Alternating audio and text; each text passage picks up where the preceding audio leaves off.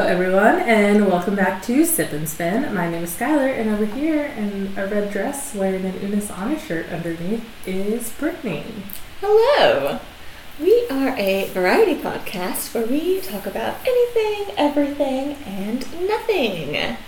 There may be some sound interference today. We're recording in a different spot because where we usually record, the cushions are uh, not available.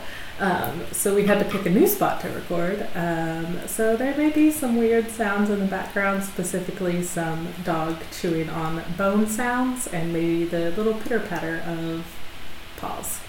Yeah, we're in my dining room, so it's a little echoey, and also I have animals, and they lose their minds when people are here, and Skylar is a people, so Even though they've met me, God knows how many times now. they're, they're all touch starved. I don't know. They're crazy, so sorry for any sounds. But we're gonna roll with it. yeah, we're gonna troop right through, power through it.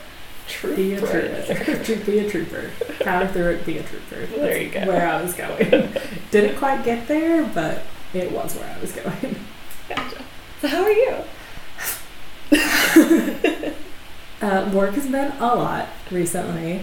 Um, and also, I've been like low key dying all week because it's allergy season. So, hey, um, that's why, why I also sound a little more gravelly today, is because I'm still dealing with allergies and stuff. But I had some hot toddies for legal reasons. Uh, I did not slip a hot toddy into work, but for non-legal reasons, I totally did. Do what you gotta do. it was like less than an ounce, though. It wasn't to do anything. It was just to kind of help the Yeah. more for the feeling than it was for alcohol. Yeah. Oh, I'm sorry. It'd be alright. If I'm start coughing, though, sorry about it. I, I cover my mouth though, so it's chill. But Anything exciting going on personally? Um, there is one thing. Emily and Ren and I all made it official last Sunday. Um, we're still not exclusive, but we are official. I have two official partners. I'm no longer single. Ew, look at you. no longer single. Who'd have thought? I know. Cute though. Good. But I think it eases my fear of commitment since it's still non-exclusive because I'm not interested in anyone else. But the Idea. the liberty of being non-exclusive is not like as much of a stressor for me as like a committed like exclusive relationship. So, but even though so that it's basically an exclusive committed relationship because I have no one else I'm interested in, but the idea is still there. Oh, yeah. To, so, yeah, anyways, yeah, no longer single. Mm-hmm. Yay! What are we talking about today? We're talking about music. Woo! We say we, but I feel like Skylar might be talking most. Okay, legit. Totally forgot we were recording today until 10:30 this morning. Did not have a segment ready. Did not even have an idea of what I wanted to do because legit forgot we were recording today until 10:30 this morning. I was like, fuck. so somehow I got 20 21 pages of notes out of that. For reference, my Gabriel Fernandez uh, segment was 17 pages. My special bonus episode on Given was 20 pages. That's what we're looking at. All right. Well, what are we drinking? We are drinking a red wine. Um, Brittany is the one who picked it out. It is one of the photo boxes, and I enjoyed the last photo box, uh, but this one I am significantly less excited about because I absolutely hate Merlot. so we will be drinking more uh, Bota Box Merlot. Uh, no hate to Bota Box, just I hate Merlot. it's so nasty. Yeah, you're not gonna like it. No, this is like the driest probably that I've ever had, and I despise every second of it. So this will be fun. It's just what I had on hand. this is so bad. I'm sure after I drink quite a bit of it, uh, it'll start tasting. tasting. But then again, the ghost eater from episode one. That one was That was really bad. I don't even. I don't think it ever got better, even though we had two bottles. Yep. No, no, no, no, no. How was your week? Has anything exciting happened, or how was your past two weeks? Uh, no, yeah, I've been good.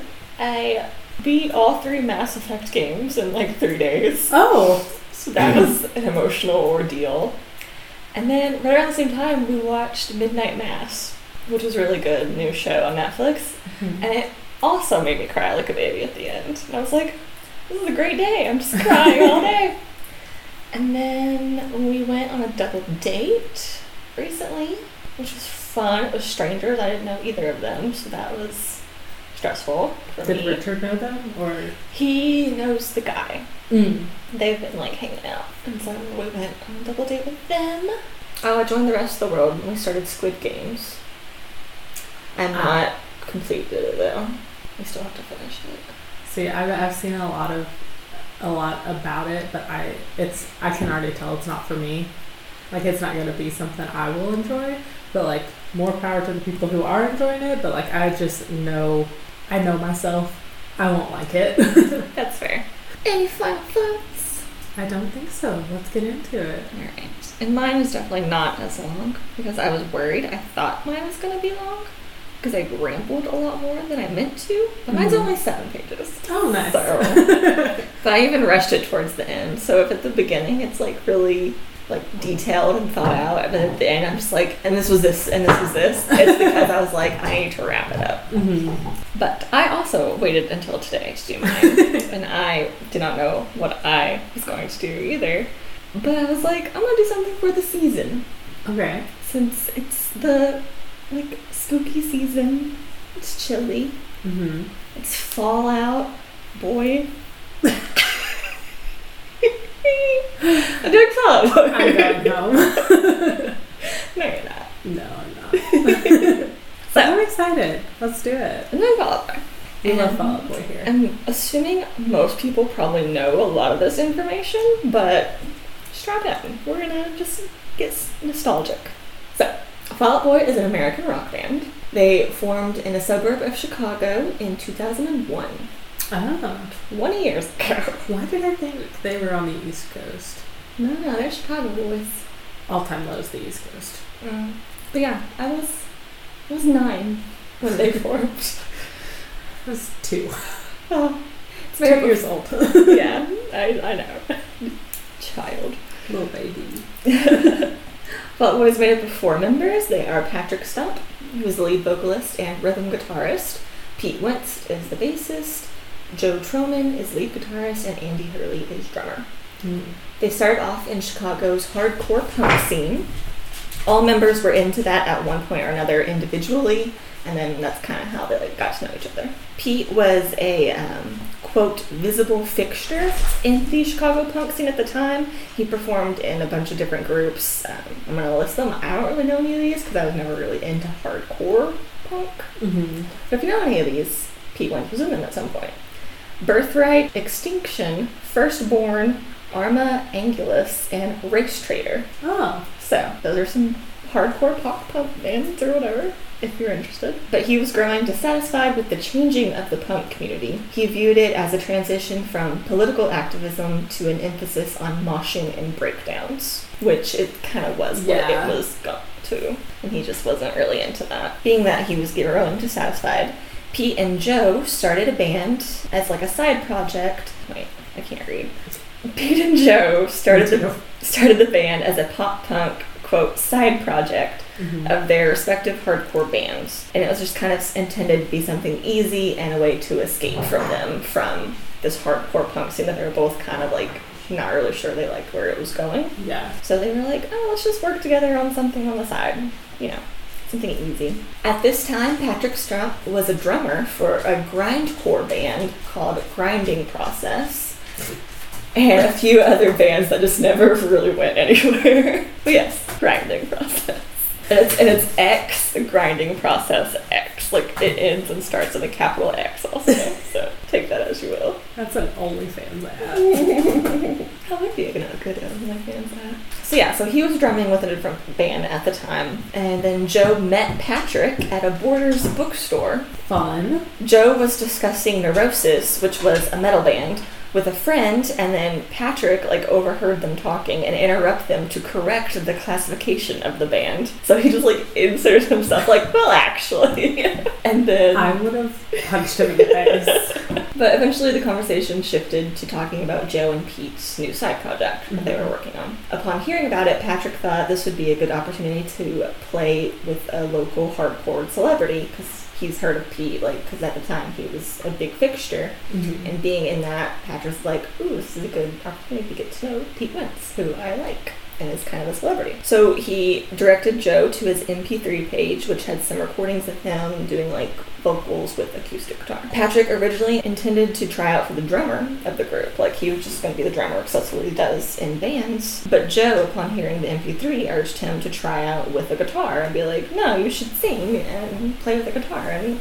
audition that way. And he ended up really impressing Joe and Pete, and that is how he became the vocalist. Nice. So he wasn't even going to be the vocalist. but can you imagine Fall Out Boy without Patrick Stump as vocalist? Yeah, that would be I cannot. wild. Pete wanted his Racetraitor bandmate Andy Hurley to join as the drummer, but at the time, Andy was uninterested and just too busy. So he was like, nah, no thanks, I'll pass. And they're like, alright. So they ended up cycling through a few different drummers for a good little bit in the beginning, as mm-hmm. well as rhythm guitar. Because at this point, Patrick is just singing. Yeah. He's not even playing guitar, which is also weird. Their first public performance was in a cafeteria at DePaul University. The performance was described as goofy and bad in retrospect by the members. But but Joe was really making an active effort to make the band work. So Aw. like Joe was the one putting in all the elbow grease. Like this was his project basically. He was like, listen, I know it sucks, but this is, we all gotta start somewhere.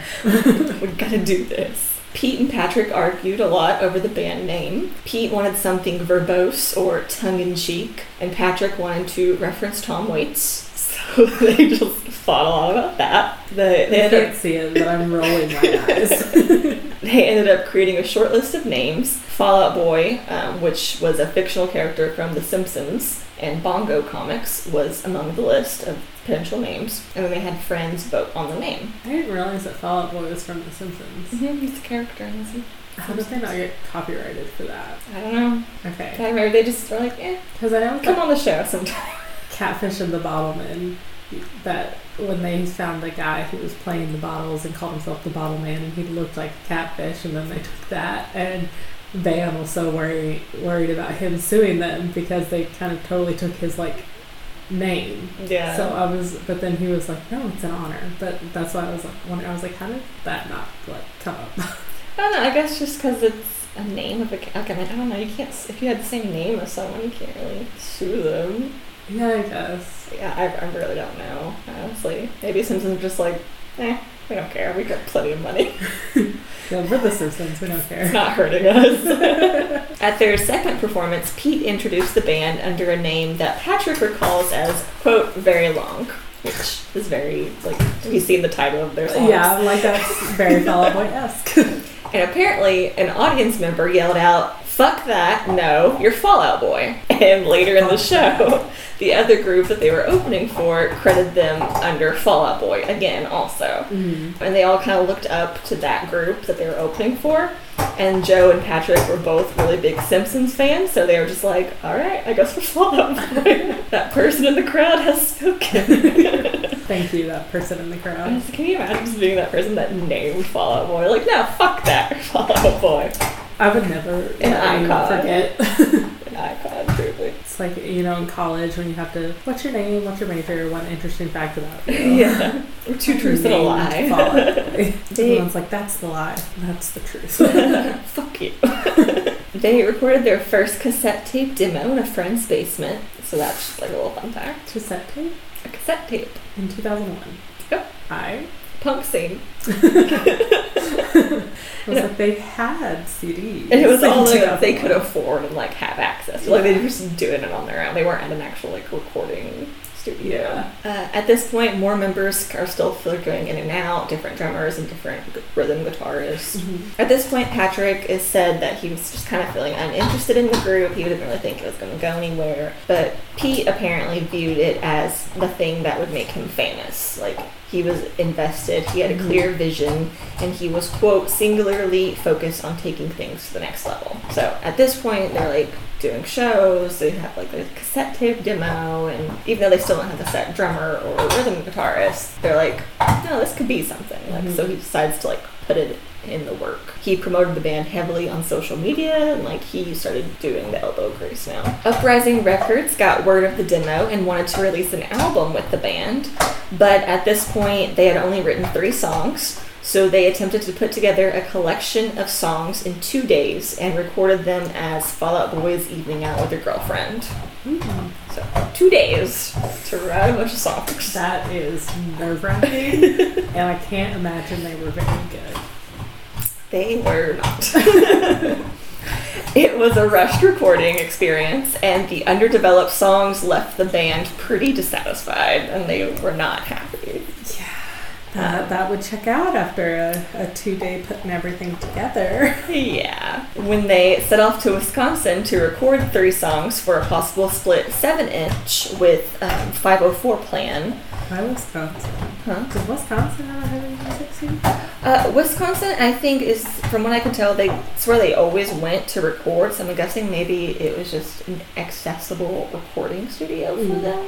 I was like, 'cause Because Chicago's like- probably too big time at this point. yeah. I just I felt like Wisconsin doesn't have a very heavy music scene. I'm not sure, but it could have been like a lot of their stuff is they know someone who knows Mhm. someone type of thing. Like I said, being small, they probably had to go to like a smaller studio. Yeah. in Wisconsin, that would make sense. I'm just guessing. I don't really know for sure. People don't take that as word. But when they go record, they usually do go to Wisconsin Okay. throughout. So yeah, so they set off to Wisconsin to record three songs for uh, a possible split seven-inch track or like vinyl with 504 Plan. An engineer there suggested that they record the three songs with Andy Hurley, who was recording an EP with his new group, The Kill Pill, in Chicago. Even though he was doing that the same day, he still raced to Wisconsin to drum for Fall Out Boy. Aww. A good guy. And they, like I said, he was friends with Pete. Yeah, so I was like, yeah, they're my friends. I'm not gonna join their band, but they're my friends. But they need help. I'll do it. I'll drop everything and run over there. It's like, man, just be it.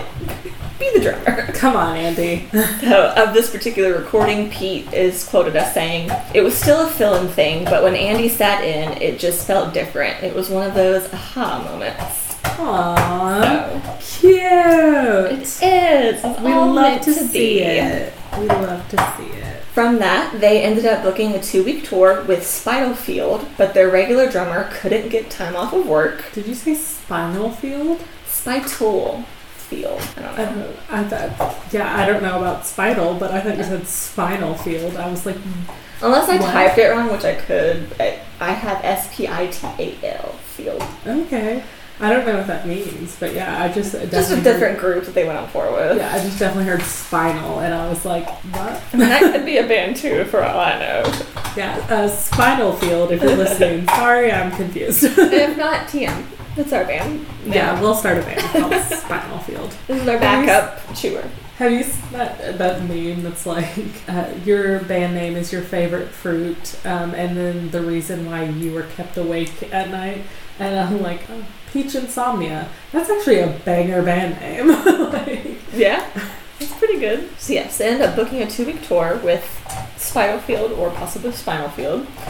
Uh, but their regular drummer couldn't get time off from work, and the other ones kept quitting before the tour would kick off. And they ended up kicking out their guitarist because the group, quote, had all gotten sick of him. So they're about to go on tour, and then they just their drummer's like, I can't get off work, and the, all the other drummers just kept quitting, and then their guitarist, they were like, enough of this guy. they all kicked him out. So, it's it's how I not feel at work right now. going great. the band invited Andy to fill in once more, and then Patrick borrowed a guitar from Joe to just, just do that himself, and that is how Patrick became the rhythm guitarist Mhm. just because they kicked their one out and they were like, well, I'll step up and do it. So from this point on, he is now the rhythm guitarist. We love that. and then Andy filled in again because he's a bro. Most shows of the tour, though, were canceled, but they played any show possible that they could in the two weeks. Poor baby. I know. I think, and I read, I didn't put it in, but I read it, and like Pete was just like calling people. was like, just let us play. Like you can pay us in pizza. Like we just want to play. Like they weren't even getting paid. They just Aw. wanted to tour. So I was like, oh, my heart. Baby. As the tour concluded, the general consensus was that Andy would be the band's new drummer, and they began to workshop their three songs from the unreleased demo as a foursome. I- I'm assuming Andy agreed to it, other than Everyone was just like, "No, you're here now." because he's very hesitant, and he was like, "No, I don't have the time. I'm just helping." And then they were like, "Uh, no, you're in now. You can't leave." Who's to say? But I, I like to think he chose. Andy Hurley, uh, let us know. Did you agree to it, or did they just kind of like not let you leave? Blink your eyes if you need help.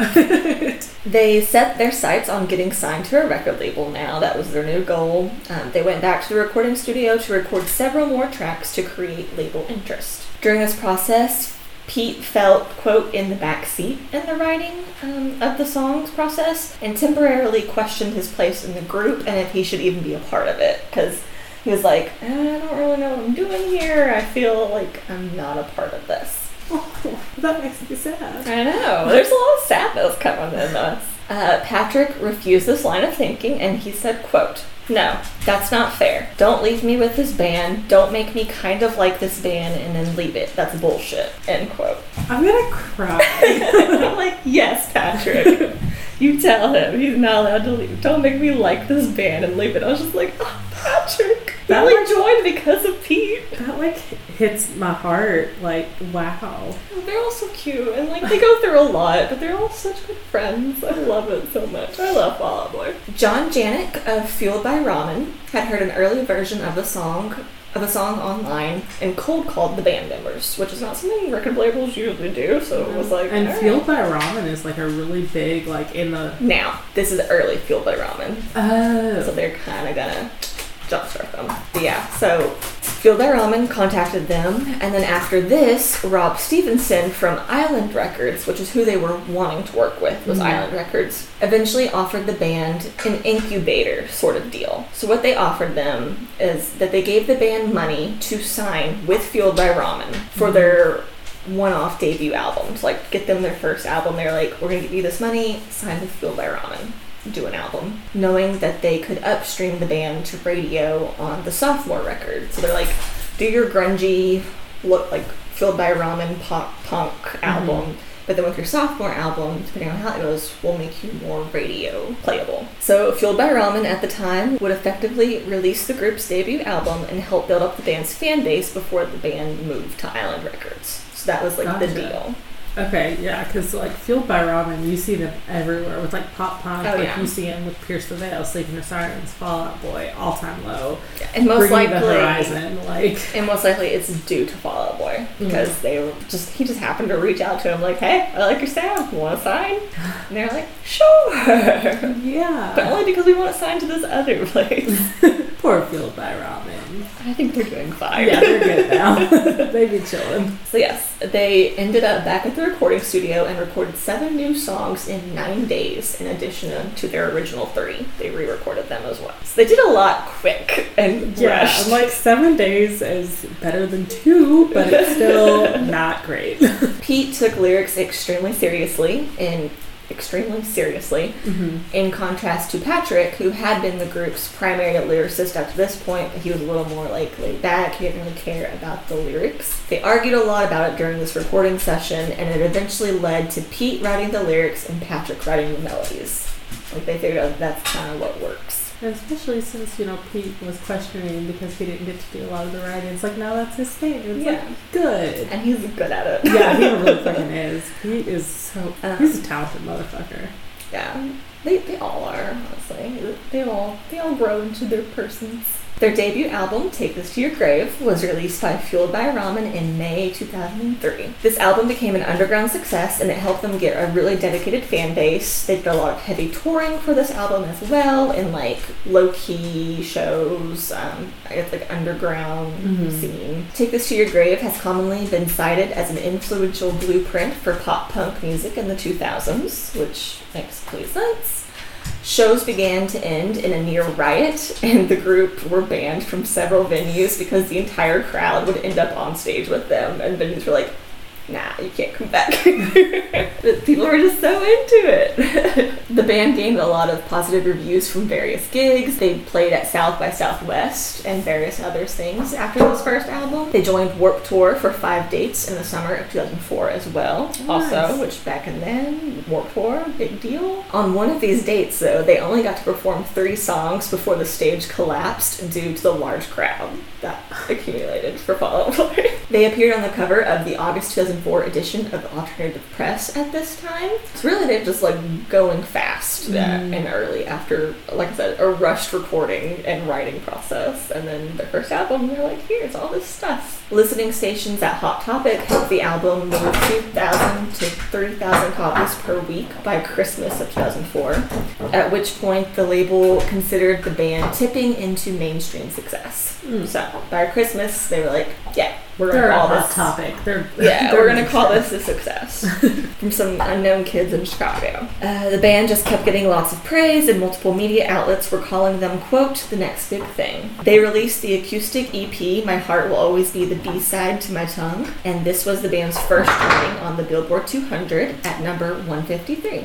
Cool. They then went to California to begin recording their next album. This recording was much more gradual than the previous, like they had more time to work on it. It was the first record in which Patrick created all the music and Pete wrote every single lyric. This method seemed to be really smooth for the group. Every member was kind of focused on their individual strengths, and it worked really well. Even though it was very natural and fun for them during the writing process, they did have a lot of difficulty creating the desired sound for the album, and they were constantly scrapping material. Mm-hmm. Two weeks before the recording session began, the group abandoned 10 songs and wrote eight new ones.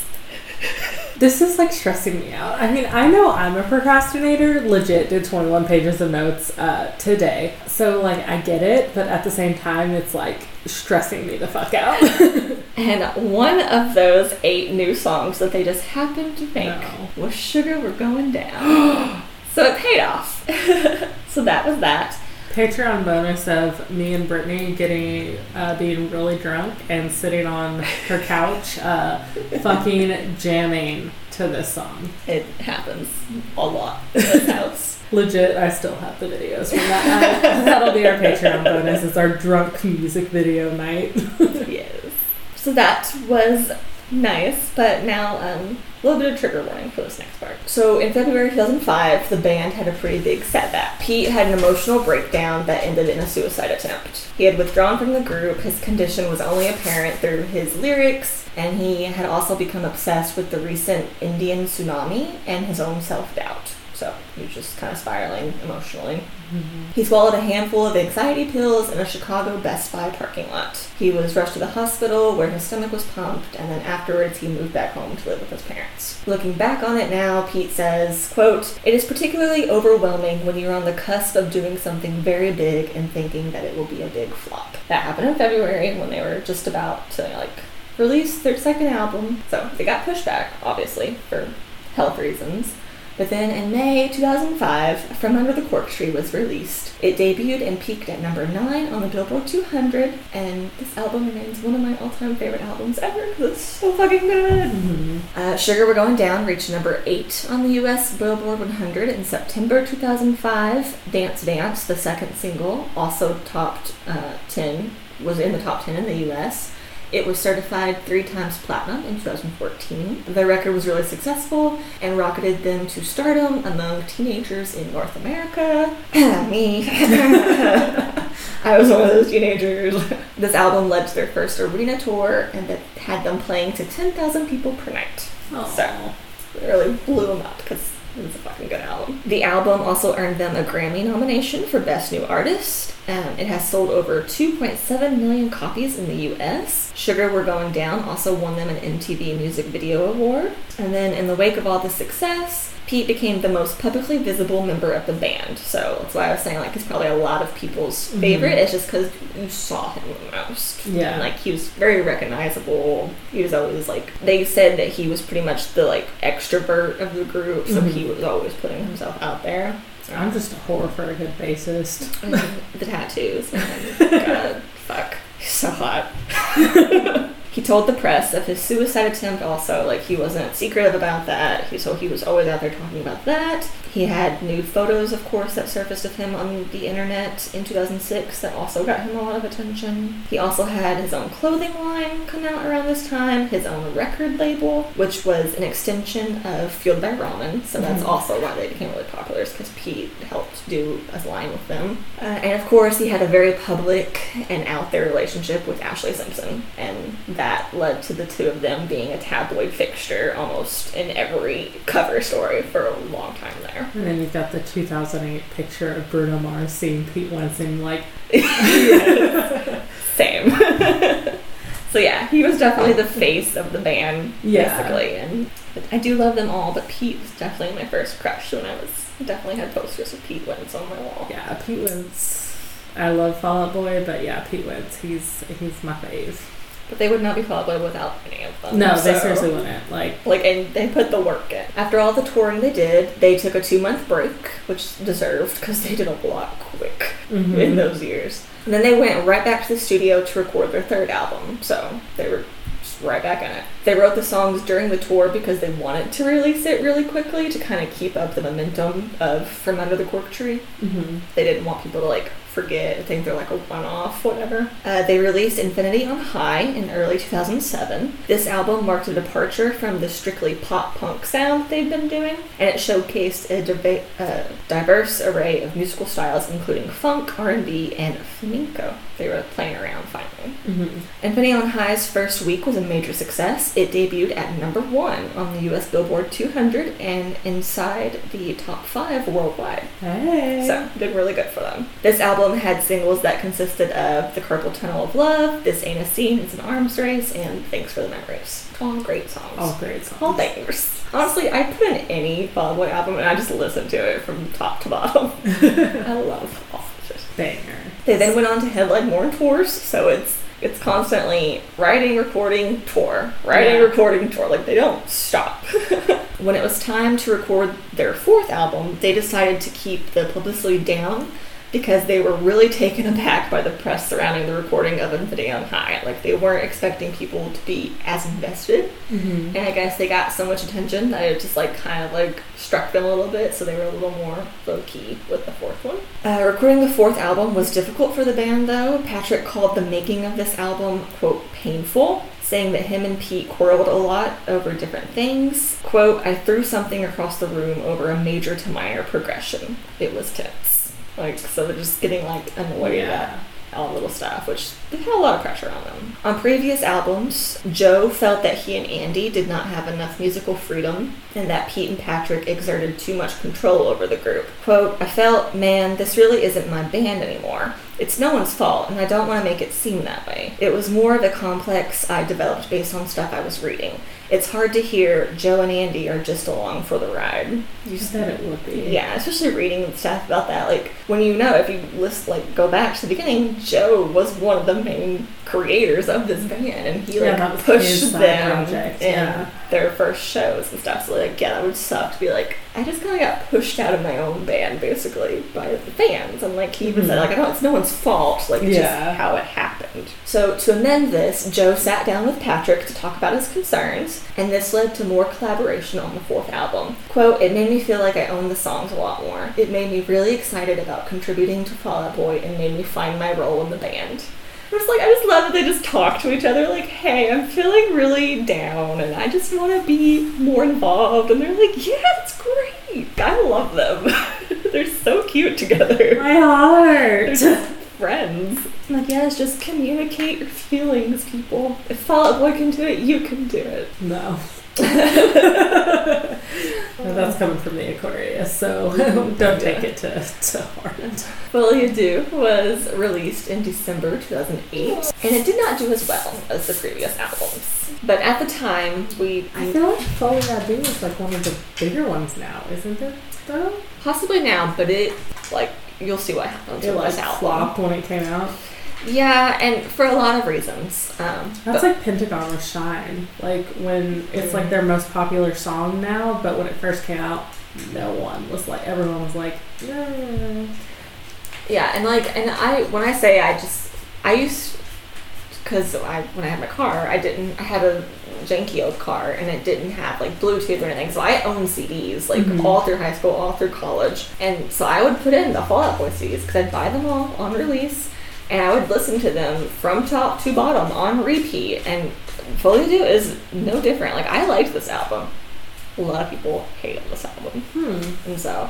But What's also, the title track. Here, I can Google it real quick. just there, just go to my Spotify. but I no, I like this album. It had good stuff. Oh, I don't care was the title on that one. Oh. Yeah, this one also had. How many listens does that album have? Does it tell you for people? Oh, I guess it doesn't for individual albums. But yeah, and it has like America's Sweetheart, She's My Winona. Like I liked a lot of these, all of these songs. What a Catch a Donnie was a great song. Twenty Seven, Tiffany Blews. I like this album. Mm-hmm. It did not do well. But also at the time when they released this album, they were kind of boned from the start because at this time of its release, the music industry was changing majorly. So record sales were declining. Is is kind of when people switched to that digital, like Yeah, the iPods and stuff. Yeah, because this was what 2008, Yes. 2009. 2008. So it was already rocky in the industry. Yeah, yeah, that was a big musical shift. Yes, and there was also no good outlet for music videos to be released. Like they used to be a big deal on like MTV and VH1 when someone put out a music video, it would be a whole like release watch party. Mhm. Which you might be too young for even that. But I grew up watching my music videos on MTV and like Fuse, and they just played like Fall Out Boy had a station on Fuse. But that was kind of over at this point too because YouTube was getting bigger. Mhm. So that was another setback. Yeah, my big thing. I started watching music videos on YouTube. Actually, I think the first Really? Well, because when I was younger, I didn't have my own music taste. Because I had what my parents listened to was my music taste, and that was a lot of like CM1. Because country music was big in my house, and I hate country music. Oh, I mean, same. From Kentucky.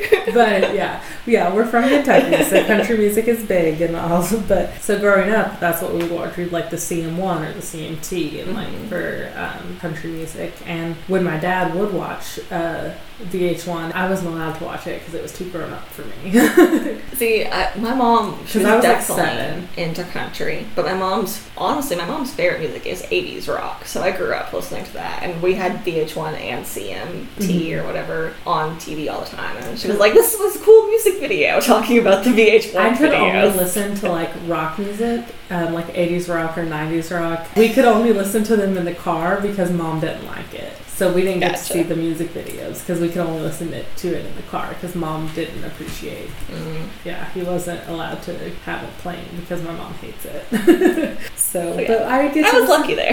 It was like. It's like I could listen to the car. It'd be like, Jesus is okay with it, but don't tell mom. Okay with it, but don't tell mom. There's the title of the episode. That's a Fall Out Boy song right there. That's. I was gonna make something about my sexuality, but we'll let it drop. oh, go. Go on. I was like, that's that's being lesbian. It's like Jesus is okay with it, but don't tell mom. Put that on a shirt. With a little pride flag. yeah, Jesus is okay with it, but don't tell mom. That would actually be a cute shirt. TM, TM, TM. TM, yes, TM. I'd actually love to make that. I'd wear it. no one else take that because I I love this actually, like for real. We have the proof if you steal it. So yeah, they were already bound um, because all of all that with the music industry. But then also at this time in 2008, the U.S. was going into an economic crisis. Yeah, yeah, it was. So everything kind of sucked to release an album. To promote the album, they went on a tour in U.S. and Canada. Though they were still trying.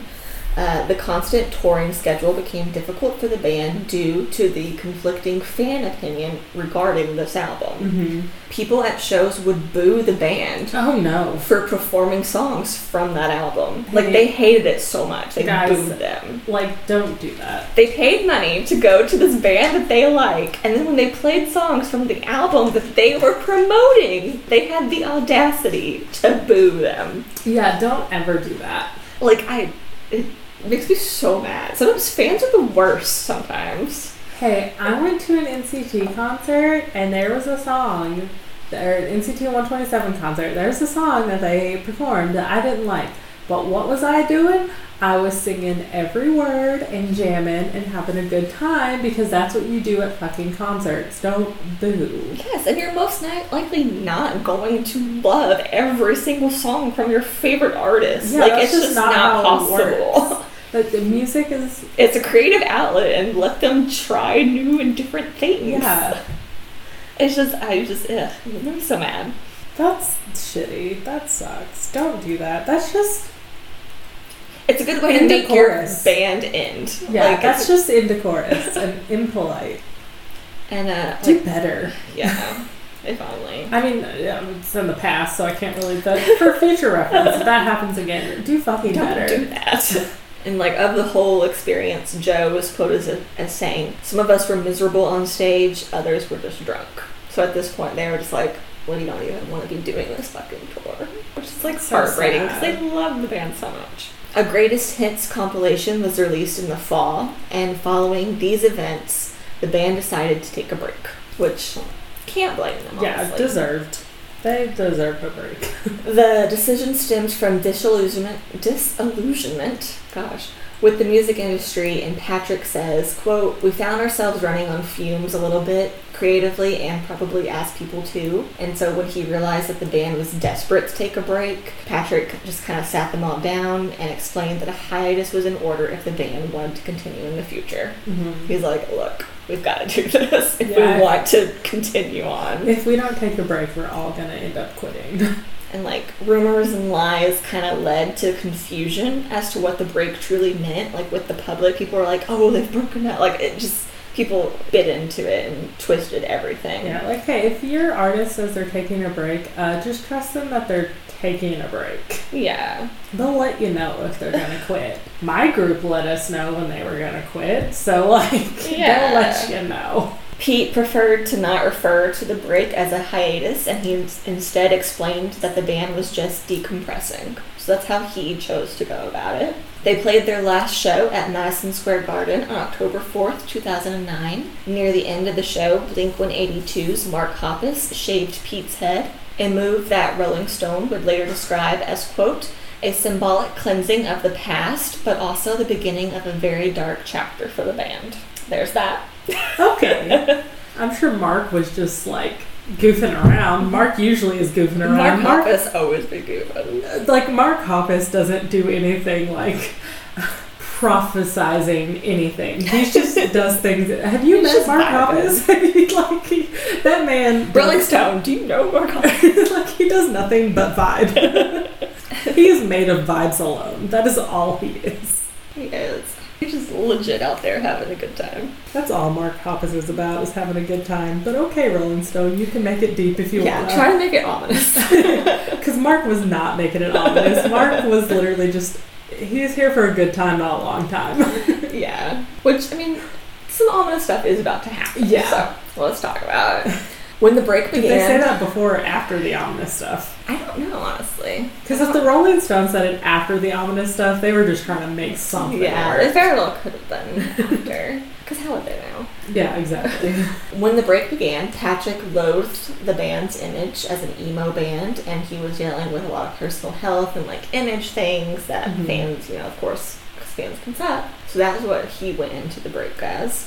Andy, quote, went through the darkest depression I've ever felt. I looked at my calendar and it was just empty. So that was the like not having this constant tour schedule and all this stuff. So it just led him into a deep depression. Pete, who had been abusing Xanax and Klonopin, was divorced by Ashlee Simpson. He returned to therapy. Um, so during all like he was in a bad place. But he ended up going back to therapy. He was previously known as the quote overexposed, despised leader of the band, but during the break, he just simply decided to grow up. He was like, you know what? No. So he shared custody of his son and he embraced his maturity. Quote, there was a jump cut in my life and I started thinking like being old would be cool. So he finally decided like I was at the deepest, darkest point and right when we did, went into this and like I got my wife divorced me because I was abusing all these drugs and he has a son and he finally was like, No, I'm gonna grow the fuck up and then this is like the Pete Wentz turning chapter and we love that for him. Yes. So yes. I'm just happy Pete Wentz is happy. Yeah, because he was out there for a while. Uh, during the hiatus, all the members pursued individual musical interests. They were all kind of met with varying degrees of failure. They said like it was just something to feel like the void, kind of, Yeah. but it never really went anywhere.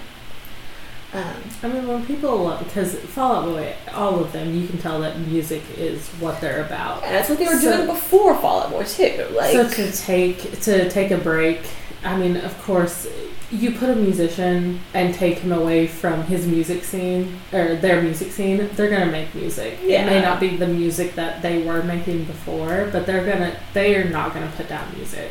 right, it's like they were exhausted and they needed a break. Mhm. But even having the break with nothing to do in that vein sent Andy into depression. Like you can be drained and tired of something, but if you still love it, you're gonna find a way to like do Mhm. it still. And so it's good that they like, even if they're solo things and just didn't take off, it's good for them to just you know Have an outlet. have an outlet Yeah. because and have their passion still without all the pressure from being Fall Out Boy. Of all the four of them, Patrick was the only one to take on a solo project. He wrote, produced, and played every instrument for all of the tracks on his album Soul Punk. So he actually went and made a solo album. Okay, see, I wasn't even thinking in that vein. I was just like creating music for yourself was kind of what Right. I was talking about. But, But being Fall Out Boy is gonna play into what happened. Okay. Yeah. So he like he, he wrote it, he produced it, he played every single instrument on the track, which is a big deal. Mhm. And so, it, but it was his like this was his thing. He also married his longtime girlfriend, and he lost over sixty pounds during the break. Like he was taking care of himself and doing. okay, I was like healthy sixty pounds because sixty pounds in two months is a is a lot. well, they're on break for three years. I thought you said two months. That was earlier. Oh, Yeah, yeah, yeah. No, but this hiatus was a long hiatus. That's why fans were like not sure what was happening. okay, yeah, no, sixty pounds in three years. That's good. That's a healthy. But I thought for some reason I was still thinking the two months. I was like sixty pounds No, in no, two no, months is not taking care of yourself. That's bad. And I didn't I didn't include it, but I did write that he credits it to portion control and exercising. So like he was doing it for himself. Okay, Because when like I said, when we went into it, he kind of loathed his image Yeah. at that point. So yeah, he was doing this purely for himself. But during a particularly dark moment in 2012, Patrick poured his heart out in a 1500 word blog entry called We Liked You Better Fat Confessions of a Pariah. In the post, he talked about the harsh reception of his solo record and his status as a quote has been at 27. He revealed that fans harassed him on his solo tour, shouting things like, We liked you better fat.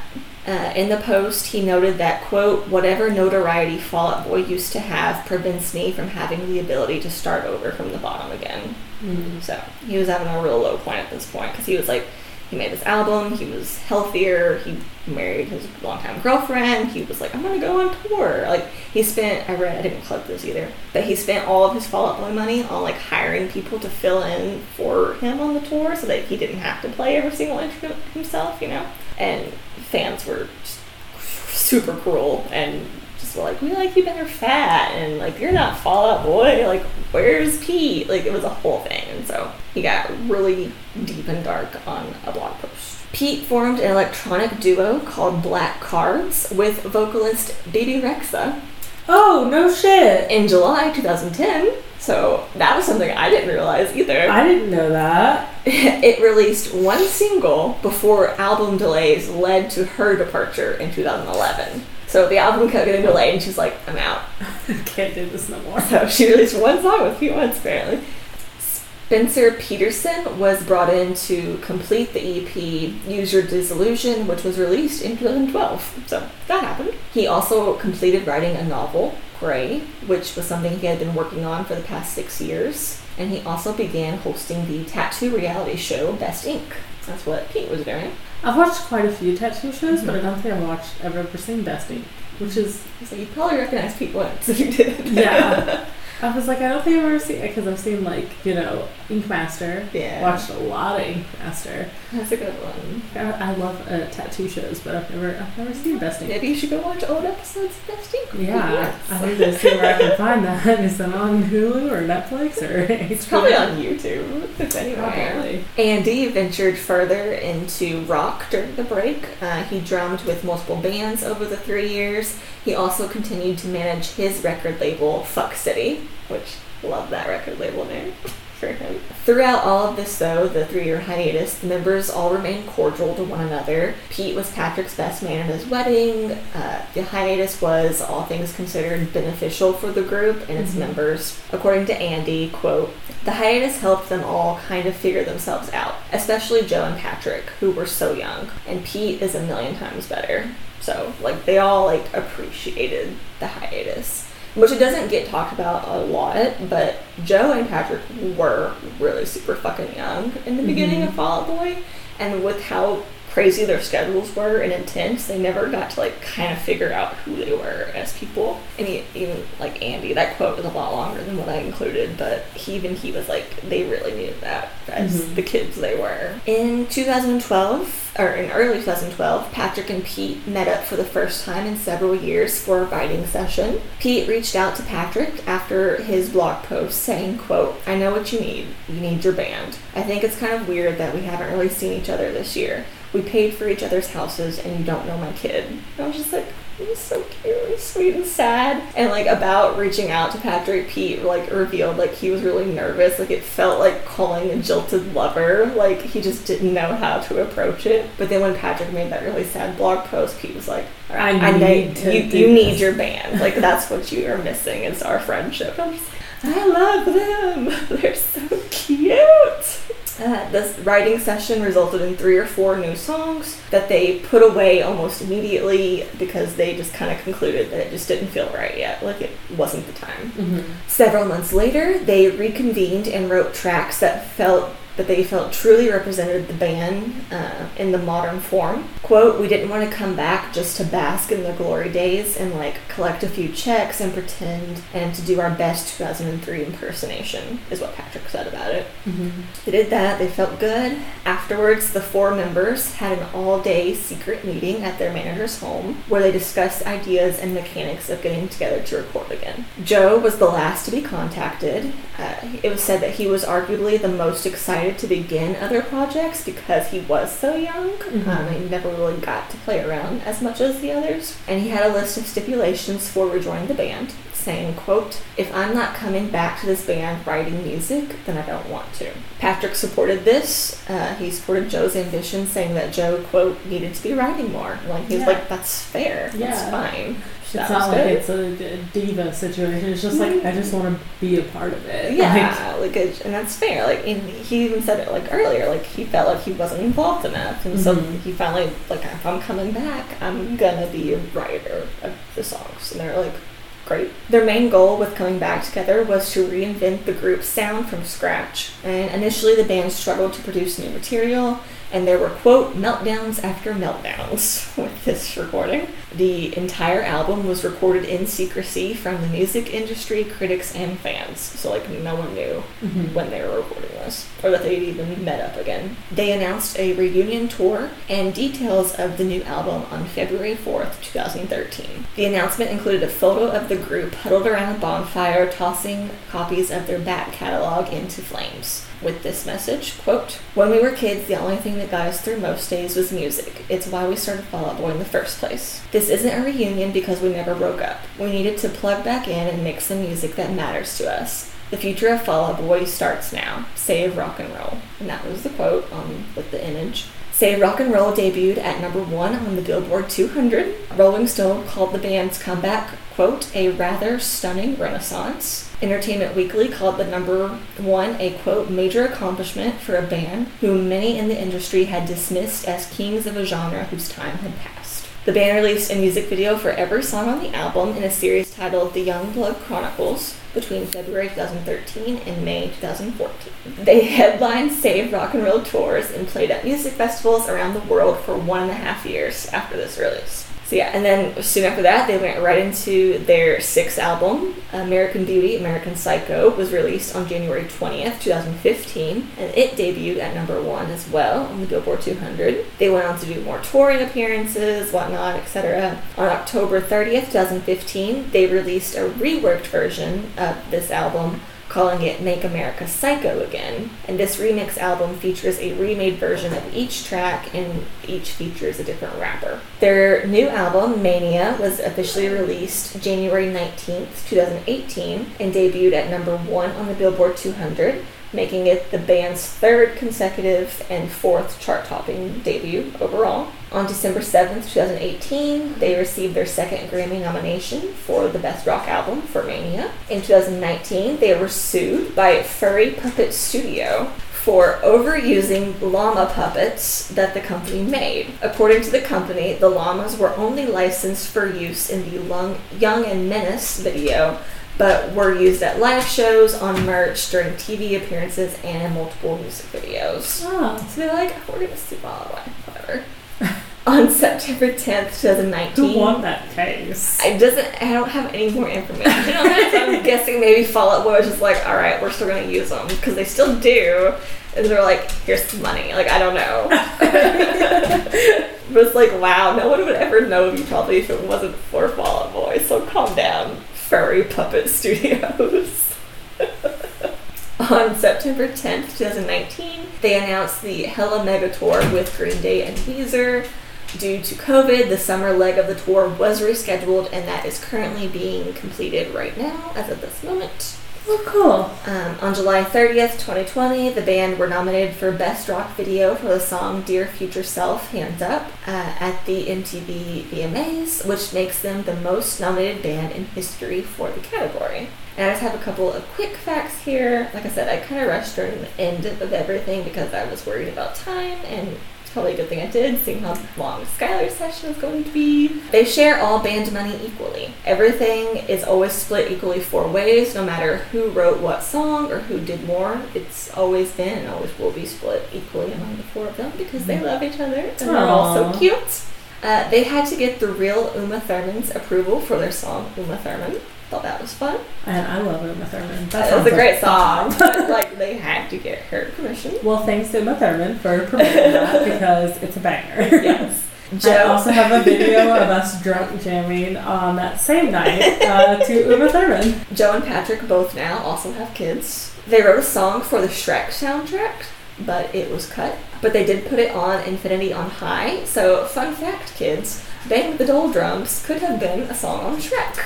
Oh, wow. But they decided, nah, it's your loss, Shrek. Yeah. Sucks to suck, Shrek. Sorry about it. if you're familiar with the song Thanks for the Memories, you know that it is written on everything without the vowels. So it's T H N, or yeah, mm. like there's no vowels in it. Um, this is because their label told them that they need to have shorter song titles, and they're petty like that. oh, that was me. Sorry. So yeah, that's why it's written like that. In case you were wondering, that's because they were kind of saying "fuck you." they have their own charity called the Fall Out Boy Fund, which provides kids in the Chicago area with food, education, and organic gardening kits. Aww. And then finally, they once raised awareness for the blood drives for victims of Hurricane Katrina in 2005 by giving away posters signed with their own blood.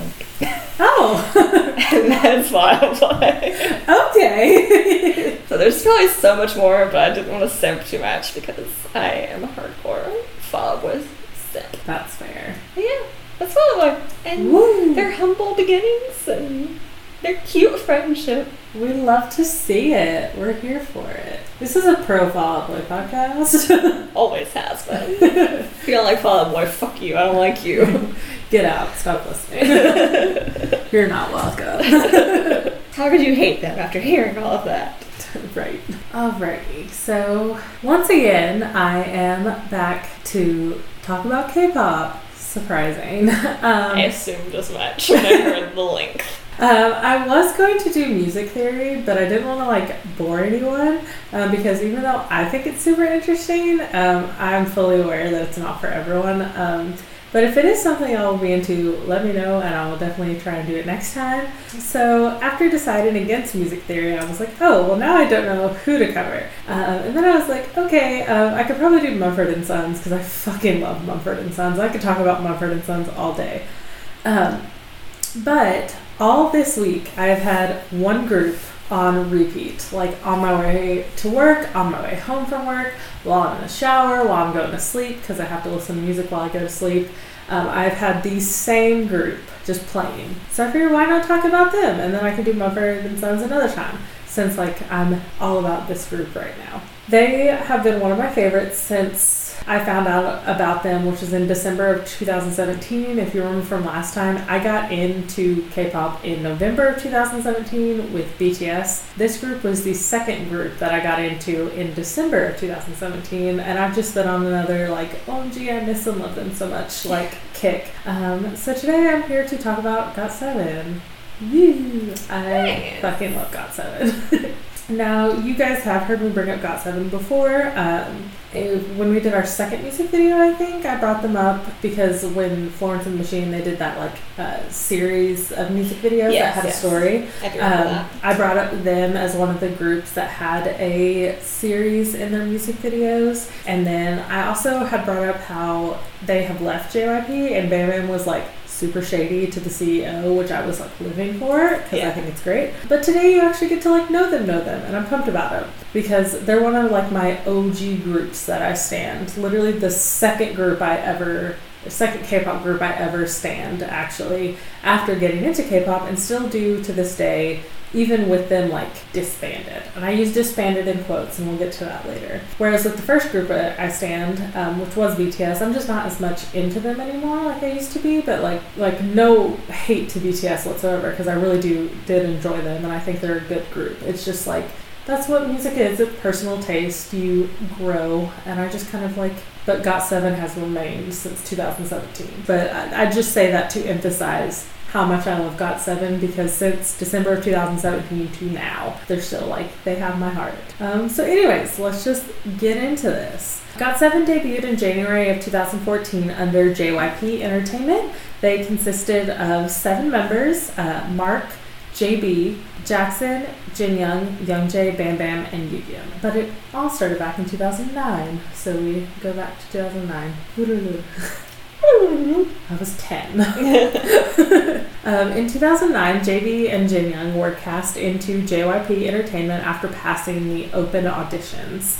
Um, they both tied for first place in the auditions. Then in 2010, Mark and Bam Bam were scouted by JYP scouts in Los Angeles and Bangkok, respectively. So Mark was scouted from Los Angeles, Bam Bam was scouted from Bangkok, Thailand. That same year, Yugyeom became a JYP trainee after he was offered an opportunity at his dance school. In December, Jackson passed JYP's overseas audition in Hong Kong, but he did not start his training until the December until the summer of 2011. JB and Jin Young, who was then known by the stage name Junior, made their debut as actors in the 2012 t- television drama Dream High 2. In May, they debuted as the pop duo JJ Project with the single Bounce. The song fucking sucks, but at the same time, it's a fucking banger.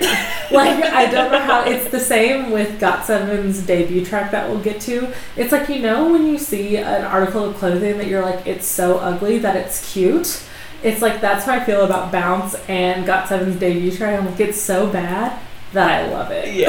like, I get that. I jam. Like when Bounce comes on, I'm like this is the worst song I've ever heard, but I'd be I'd be I'd be lit. like Gotcha, gotcha. so I it's what's it's like, you know, um, that thing that's going around on Twitter where like people will be like, it's this derogatory, but this affectionate. And I, am like, that's I'm like, this is so bad in parentheses affectionate. Because I still love it. Um, the duo appeared again as actors for the 2000 th- 2013 drama When a Man Falls in Love. Meanwhile, Mark Jackson, Bam and Yu um, prepared for the, their debut together as a group. Um, the quartet made their first television appearance on the fourth episode of Mnet's reality survival program Who Is Next WIN, which aired on September 6, 2013. And then the seventh and final member to join the group was Young Jae, who had only been a trainee for seven months before his debut, which doesn't sound like it's a short amount of time, but in K-pop, like Yeah. that's insane. That's to debut in less than a year of training is like a marvelous like feat. Like that's a big deal because the average training time in months is 25 to 29 months, depending on what you're in the company for, whether it's singing, acting, or other.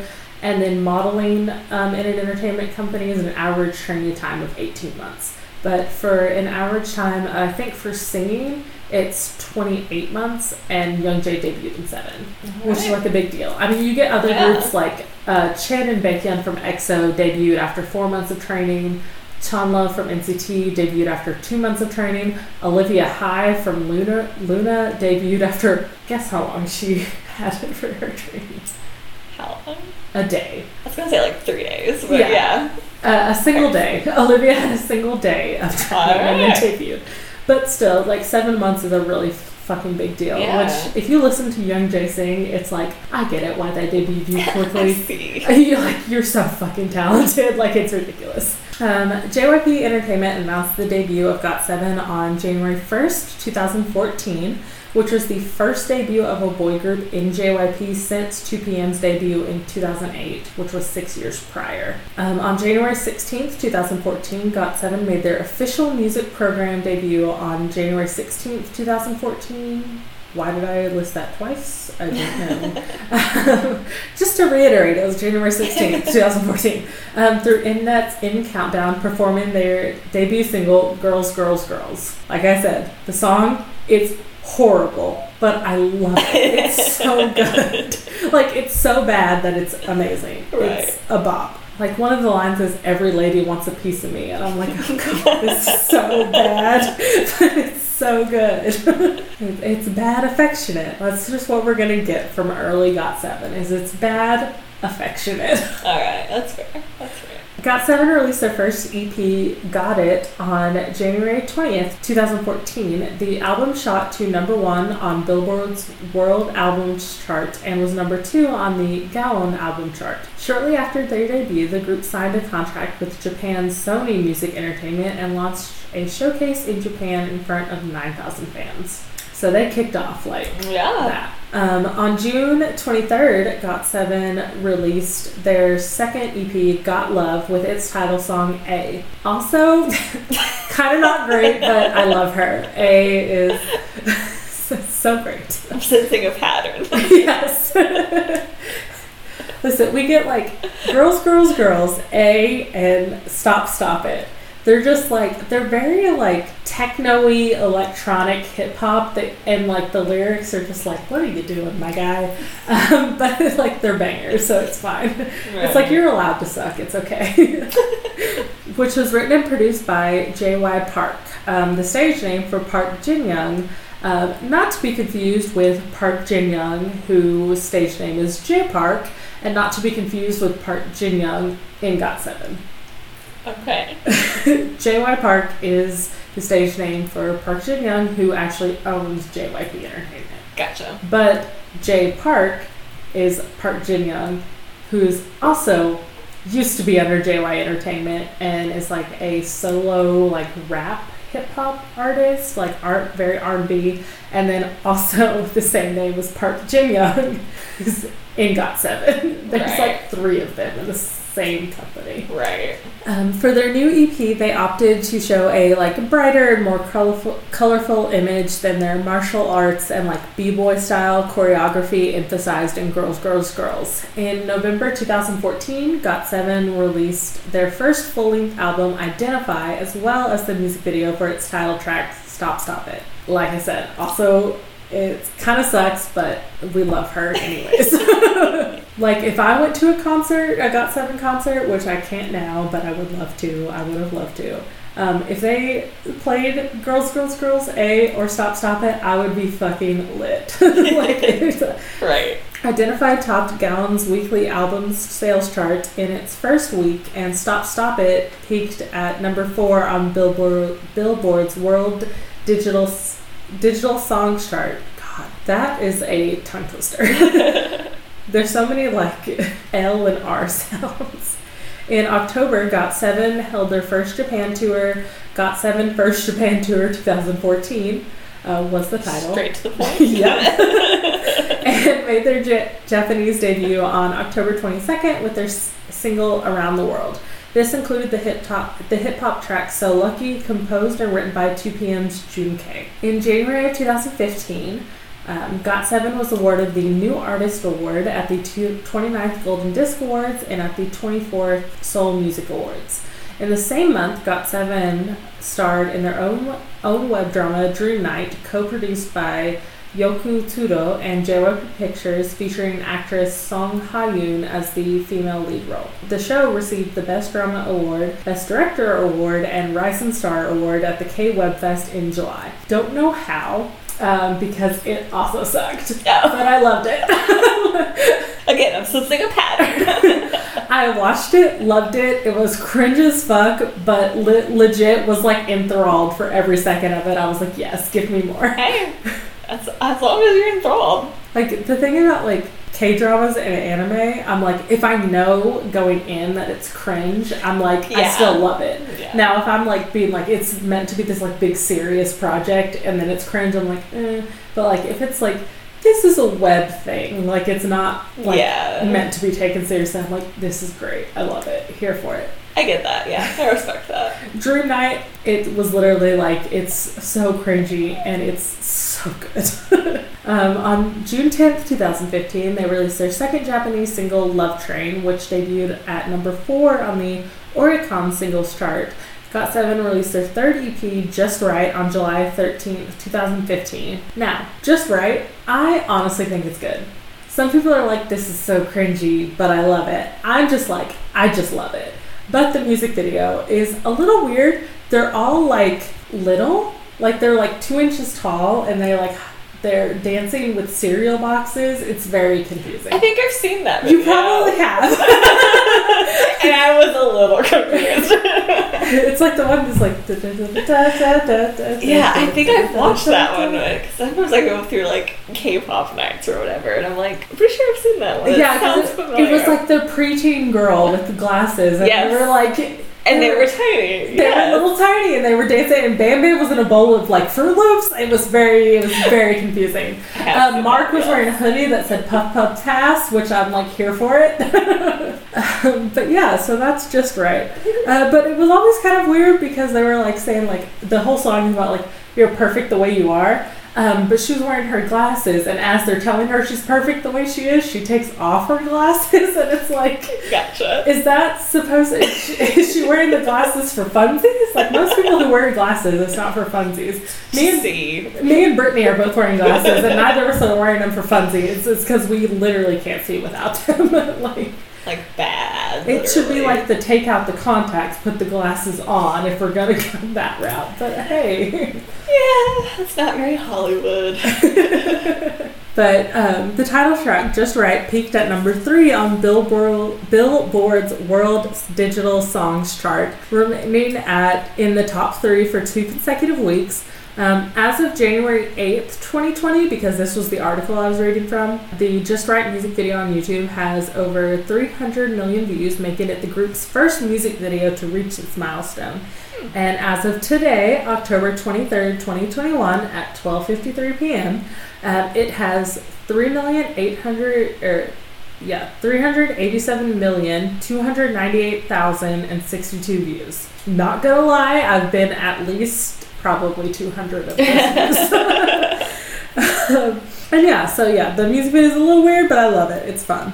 Um, GOT7 released their third Japanese single, Laugh, Laugh, Laugh, with its B side, Be My Girl, on September 23rd, 2015. It sold over three, or 35,000 album copies in the first week of its release and made its debut at number one on the Oricon singles chart. GOT7 released their fourth EP, Mad, and the music video for its title track, If You Do, on September 29, 2015. Also, this music video and song, a little eh, but we love her. Gotcha. Um, it's very like angsty, but like you look at it and you're like, no real angst is like this. Like it's very like overdone angst, and you're just like, but you love her anyway. Young Jae uh, spray paints bitch on a wall at some point, so like Jaebum kicks a trash can over. You're like, this is very dramatic angst, but we love her anyways and it's very like they all have these like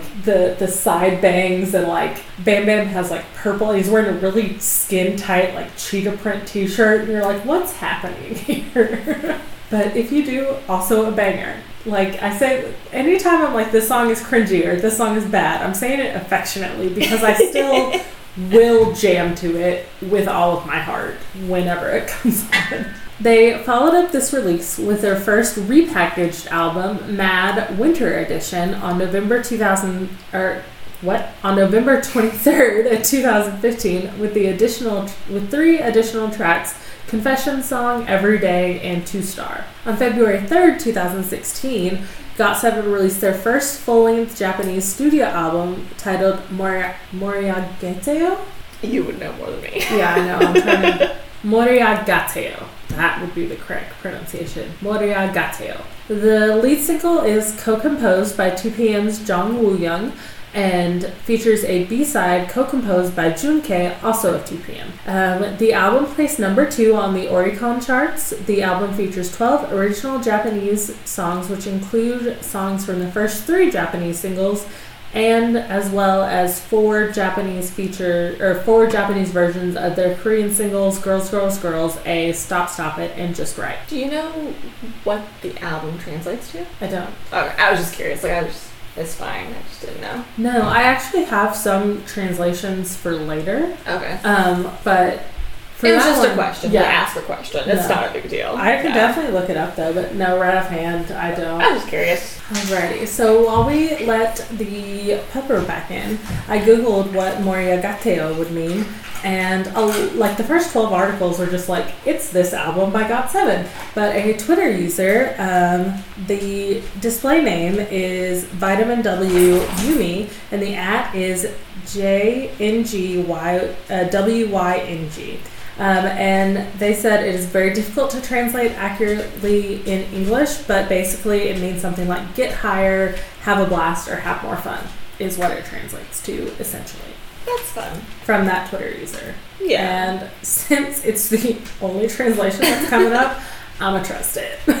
That makes sense because I noticed, like, where I talked about how I've been watching Squid Games. Mhm. I'm getting a lot of TikTok uh, Korean people and speakers who are like, you lose so much in the English translation. And because I guess for some reason, maybe it was a time crunch, but the Netflix subtitles or whoever did the Americanized subtitles, maybe they were like rushed or they couldn't do it. But it cuts out pretty much all of the classism oh. which is a big part of the show and it kind of changes a lot of scenes so a lot of my tiktok is people breaking down what's actually being said and it's really fucking important and it's just like that's why you need to maybe not always trust translations by american companies because they don't want you sticking it to the man which is basically what that game is Yeah. what the show is and they cut it all out and i'm like interesting That's definitely important to know, if especially if you're watching. it's a really good show Yeah. but it is weird that that all got cut out Mhm. like so it makes you be like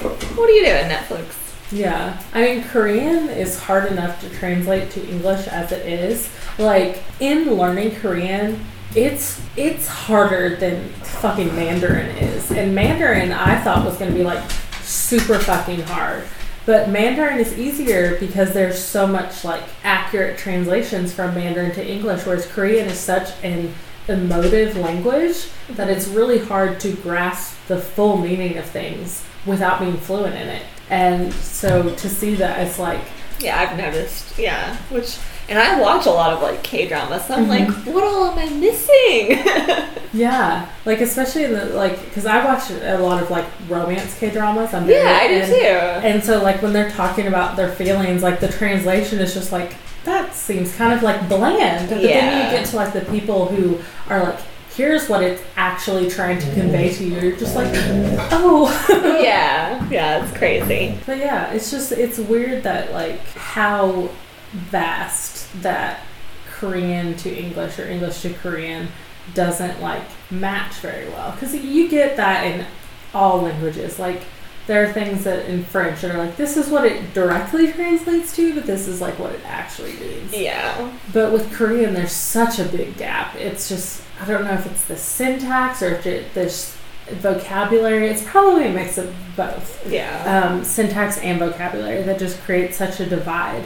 But that's what's so cool about learning it, um, even though it makes it harder, is just to like cross that divide, which is what I think is so cool about language. That's why I like language so much, is to be able to cross that language barrier cross that divide of language and culture and emotions. And that's I don't know. I just I think it's cool. oh yeah. I, I mean, I get that. Yeah, but I was just like, oh, that was interesting. But which I think it makes sense because a lot of their a lot of their Japanese uh, singles are it's like it's like called My Swagger or New Era. It's all just like you know like feeling yourself, like having a good time. Yeah. So I think the fact that Moria Gateo means something along the lines of like get high or have a blast or have fun is like really fitting for their Japanese singles That makes sense. Yeah. or their Japanese songs, not just their singles. A lot of them are like that.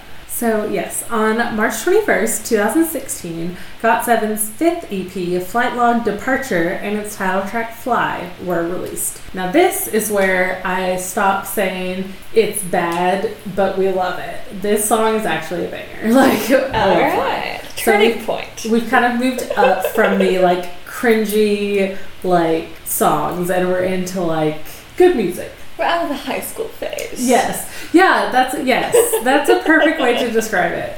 A high school phase. Now, Flight Log Departure is the first in the Flight Log trilogy. Now, this is where their music video like movie comes into play. And you even need to watch the teasers. A lot of times like K-pop the teaser is just a teaser for the song. But their teasers actually include part of the story. And if you miss the teaser, you're missing part of the story. Interesting. Um, so you want to watch those teasers because like the teaser for Flight Log Arrival was like six minutes long. Like it was a whole backstory. Oh yeah. Um, they're going on like a road trip. They're all in the car. They're laughing. Everything is great. And then the whole thing with the Flight Log series is they get into a car accident, and Jin Young is the only one who survives. He is the only member that survives the car accident. And with Fly, the whole thing is they're they are all flying like around him, and he wants to fly with them. But when he tries to fly, he can't. He just falls Mhm. because he isn't dead, so he can't fly around with them. And that is the first of the Flight Log series. On April 9th, 2016, GOT7 entered the Billboard Artist 100 chart at number 45, becoming only the second K-pop act chart on that ranking. Flight Log Departure, why did I say Arrival? Departure. Arrival is the third. Departure is the first one. This whole time I was talking about Departure. I don't Okay. know why I said Arrival. You're good. For some reason, I think arrival, I'm like, oh yes, that's the first, but it's not. Arrival means you get to where you're supposed to be going. But for some reason, I'm like, oh, arrival. That's the first thing you do when you get somewhere is arrive. But no. Departure. Um, it debuted at number two on the Billboard Heatseekers album chart and on the Billboard, Billboard World Albums chart. On April 12th, GOT7 digitally released Home Run, the second title track for their Flight Log Departure album. Home Run is so fucking fun. It's so cute. They did a dance practice where they're all in like different colored baseball tees. It was like white and then the sleeves were all different colors and then they had like little matching Converse that matched their shirt. It was very cute. Cute. Member uh, JB participated in writing and composing the song. Got7 held their first solo concert, Fly Tour, from April 29th to April 30th, 2016 in Seoul, with the tour continuing on to dates in China, Japan, Thailand, Singapore, and the United States throughout that summer. Nice. On September 27, 2016, GOT7 released their second studio album titled Flight Log Turbulence. Um, so, Flight Log Departure and Flight Log Arrival are both EPs, but Flight Log Turbulence, the second part of the series, is the second like feature album from GOT7. Okay. Um, but still the second in the series, but it is the only one of the series that is a full album. Interesting. It consists of 13 songs, including the title track Hard Carry, which is a fucking bop. that shit goes hard. and that one is kind of like, with Turbulence, they kind of make it more plainy. Like, Mhm. but the plane is a metaphor for the car crash, but it's still like the plane crashes and they're on a plane, but it's still all part of the like actual car crash. But for some reason, it's in a plane. I think it's just to be like, turbulence. Yeah. happens. Yeah, on a plane. yeah, turbulence doesn't really happen in a car, so I guess they were just like, let's just make it a plane for this one. Yeah, but it still goes on with it. Like in the music video, like you see the plane like in ruins, and Jin Young is the only one that's interacted with by like paramedics. He kind of washes up on the beach. He's laying down on the beach, but um, the other members are like in the plane and they're like walking around and they're around the plane. But the only member to be interacted with is Jin Young. Okay. So it continues the whole he is the only one who lived. It's just like kind of shitty. Like that kind of sucks. a little sad, a little sad. I think we also talked about it last time because when I said, "Oh yeah, like GOT7 has this that is about a car crash," I was like, a lot of K-pop has like car crashes in it. It's yeah, really weird. we did talk about that Because like. Pentagons, it's like, oh yeah, like Hyungyu got in a car wreck, and then like in Monsta X's Dramarama, there was a car wreck. It's like, what is it with car wrecks? yeah. The members of GOT7 have contributed to the composition and lyrics of 11 tracks out of 13 on the album. It sold 200,000 album copies in South Korea and debuted at number one on Billboard's World Albums chart, selling 2,000 copies in the US. On November 16th, 2016, GOT7 released their first Japanese EP titled Hey Ya. The album took third place on the Oricon chart and is the first Japanese album in which the members actually got to take part in writing and composing. But the album does also feature tracks produced by 2PM's Jang Woo Young, who has worked with GOT7 before, like we talked about earlier. Mhm.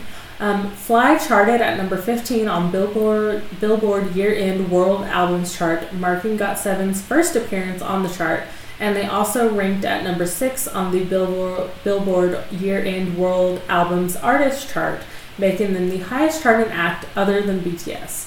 To date, only G Dragon, SHINee, 2NE1, and EXO have landed on that chart. So only four other groups have ever landed on that chart. Very cool. On March 13th, 2017, the third and final album of the Flight Log trilogy, Flight Log Arrival, was released. The album sold 220,000 copies in pre orders alone, and with 300,000 or 310,000 sold by April 14th. It exceeded the total sales of 230,000 copies for Flight Log Turbulence. Moreover, Flight Log Arrival placed first on Gaon and Hanteo's album charts in March, topping Billboard's World Album Chart.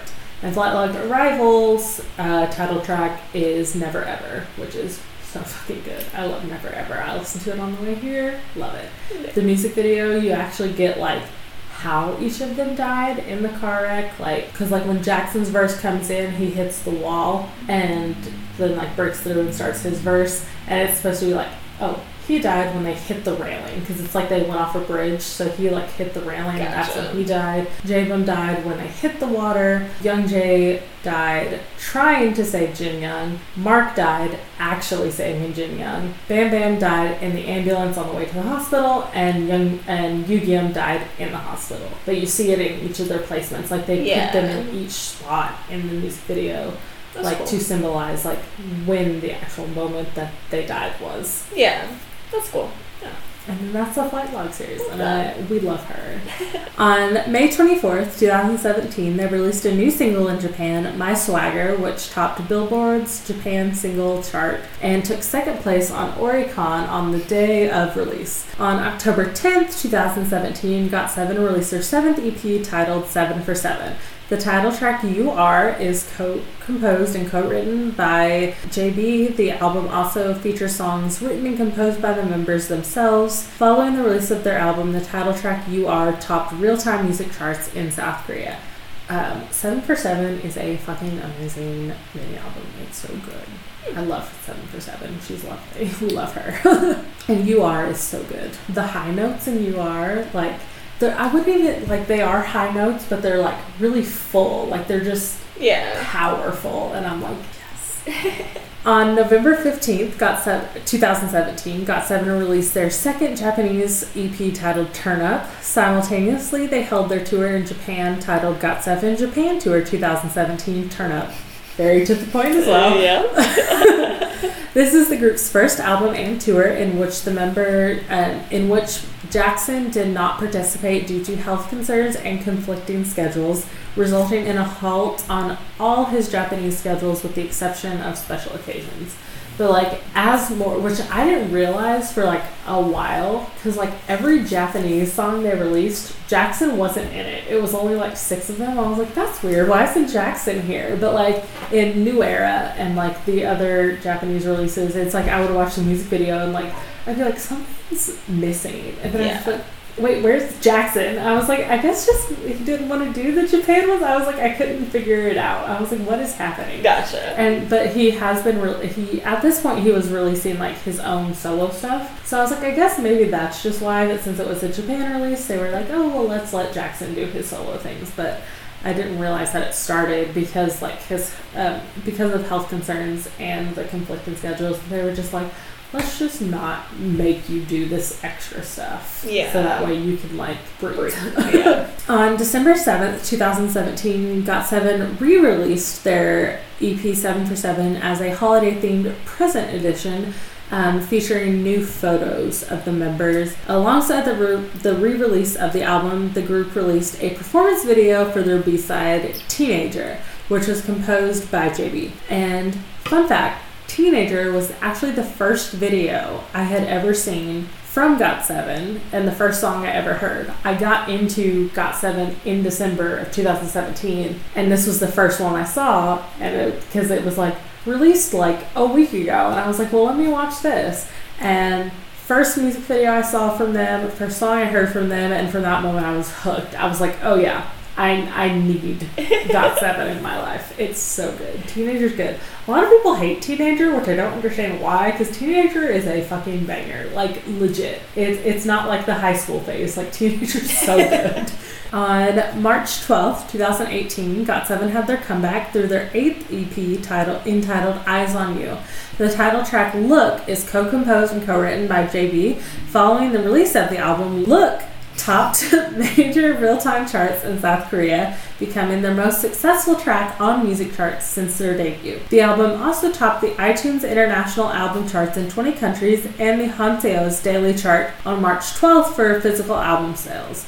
Look entered the Gaon download, download chart in third, while Eyes on You topped the physical album shipments chart for the, chart for the week from March 11th through this March 17th. And it is also the only physical album from Got7 that I own as well for right now. Look was the is the only Got7 album I have. I wish I had more, but I'm also very broke. So and I can't imagine that resales are going to be normal price because usually I can buy album from like a Twitter seller for like sixteen dollars. But now that Got Seven has disbanded, I imagine that price is going to go Mm. up. So I imagine that Eyes on You will be the only Got Seven album I own, and I still treasure her. She's great.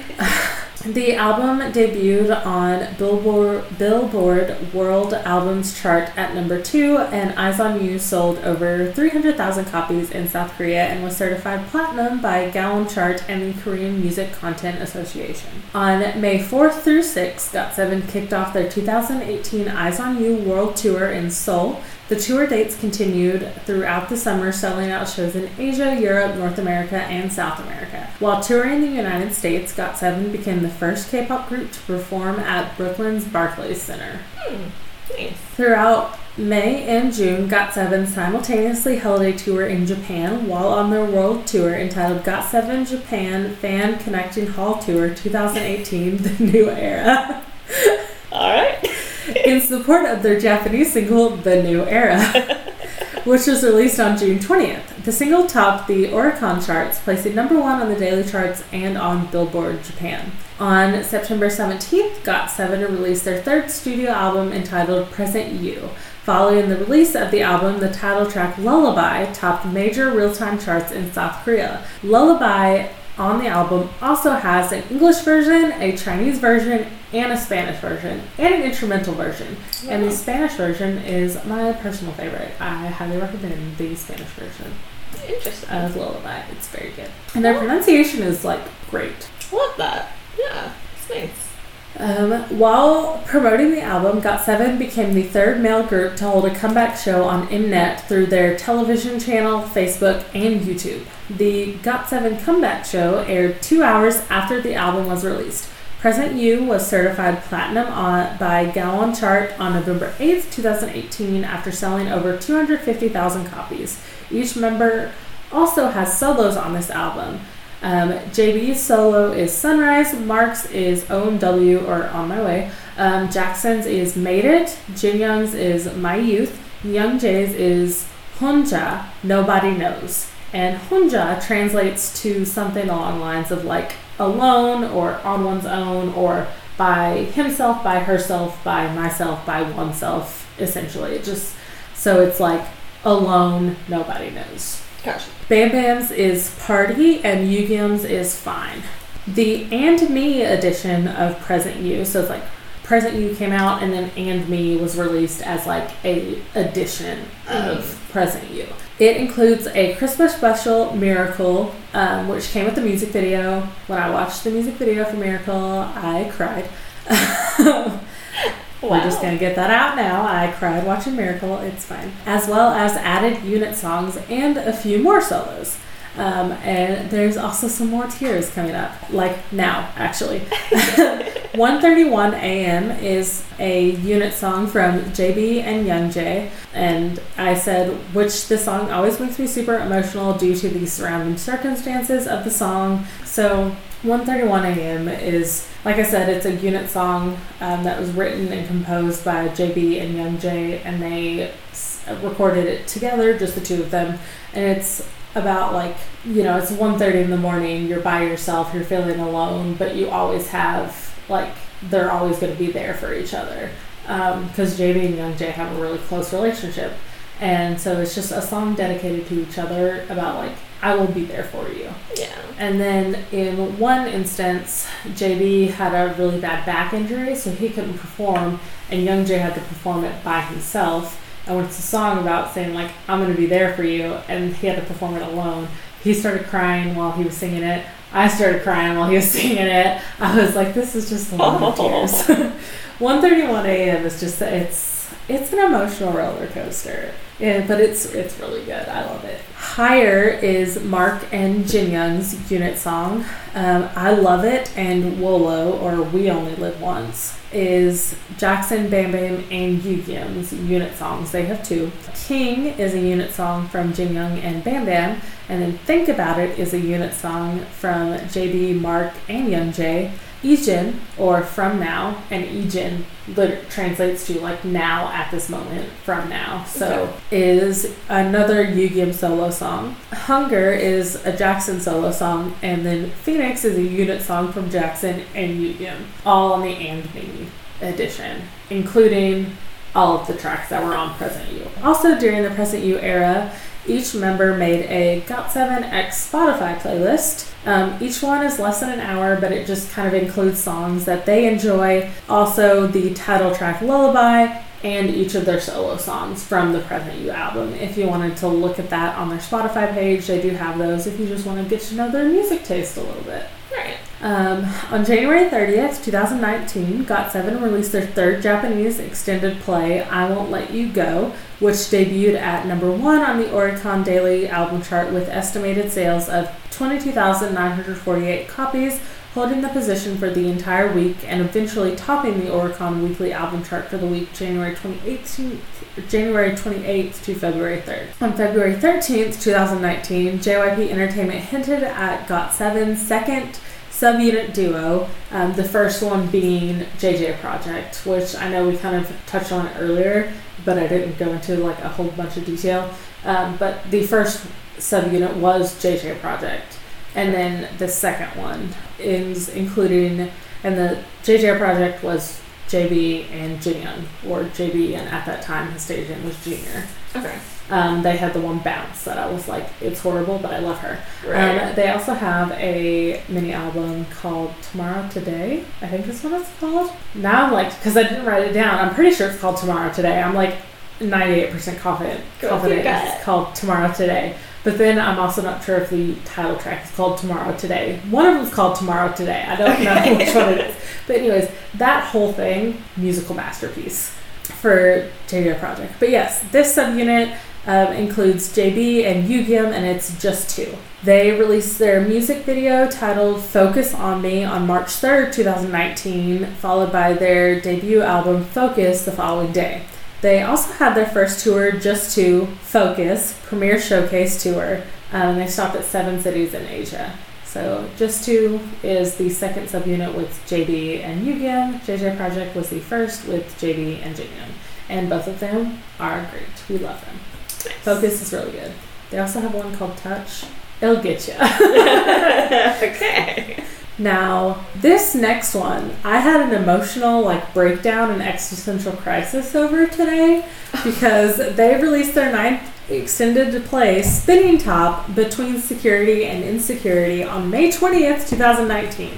I could have sworn it was released like last year, but no, it was legit released like over two years ago. It threw me. I was like so upset because I was like, how did time pass that quickly?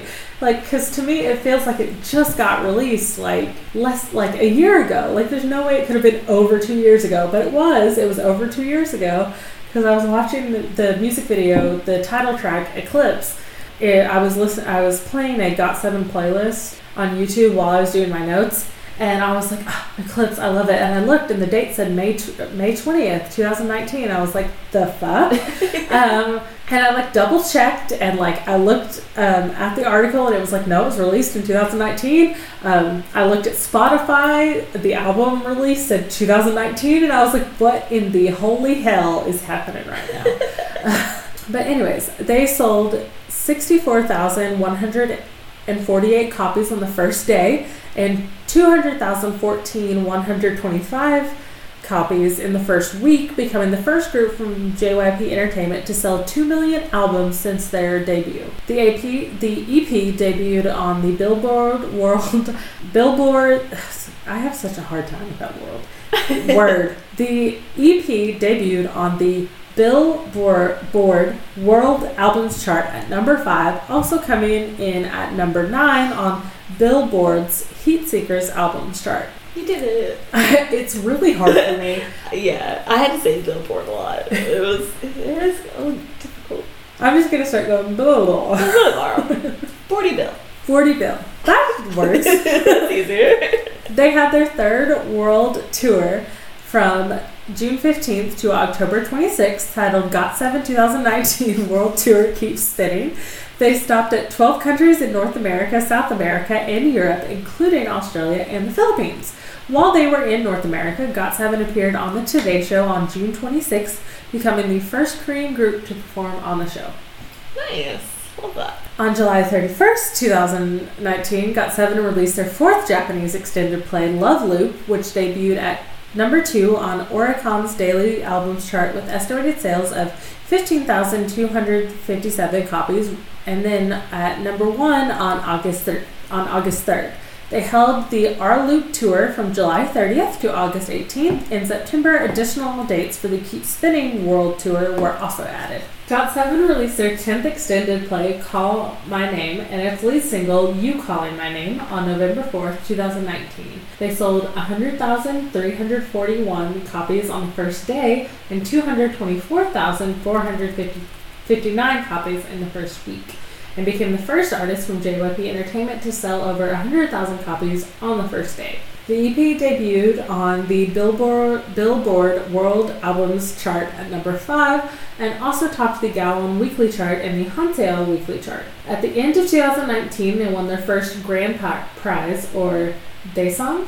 Mm-hmm. It's either Daesang or Daesang. I don't have the Hangul, but the romanization is D A E S A N G. So without the Hangul, I'm unsure of whether or not it's Daesang or Daesang. I want to say it feels right to say Daesang. I've always heard that one, but I don't know if it's right.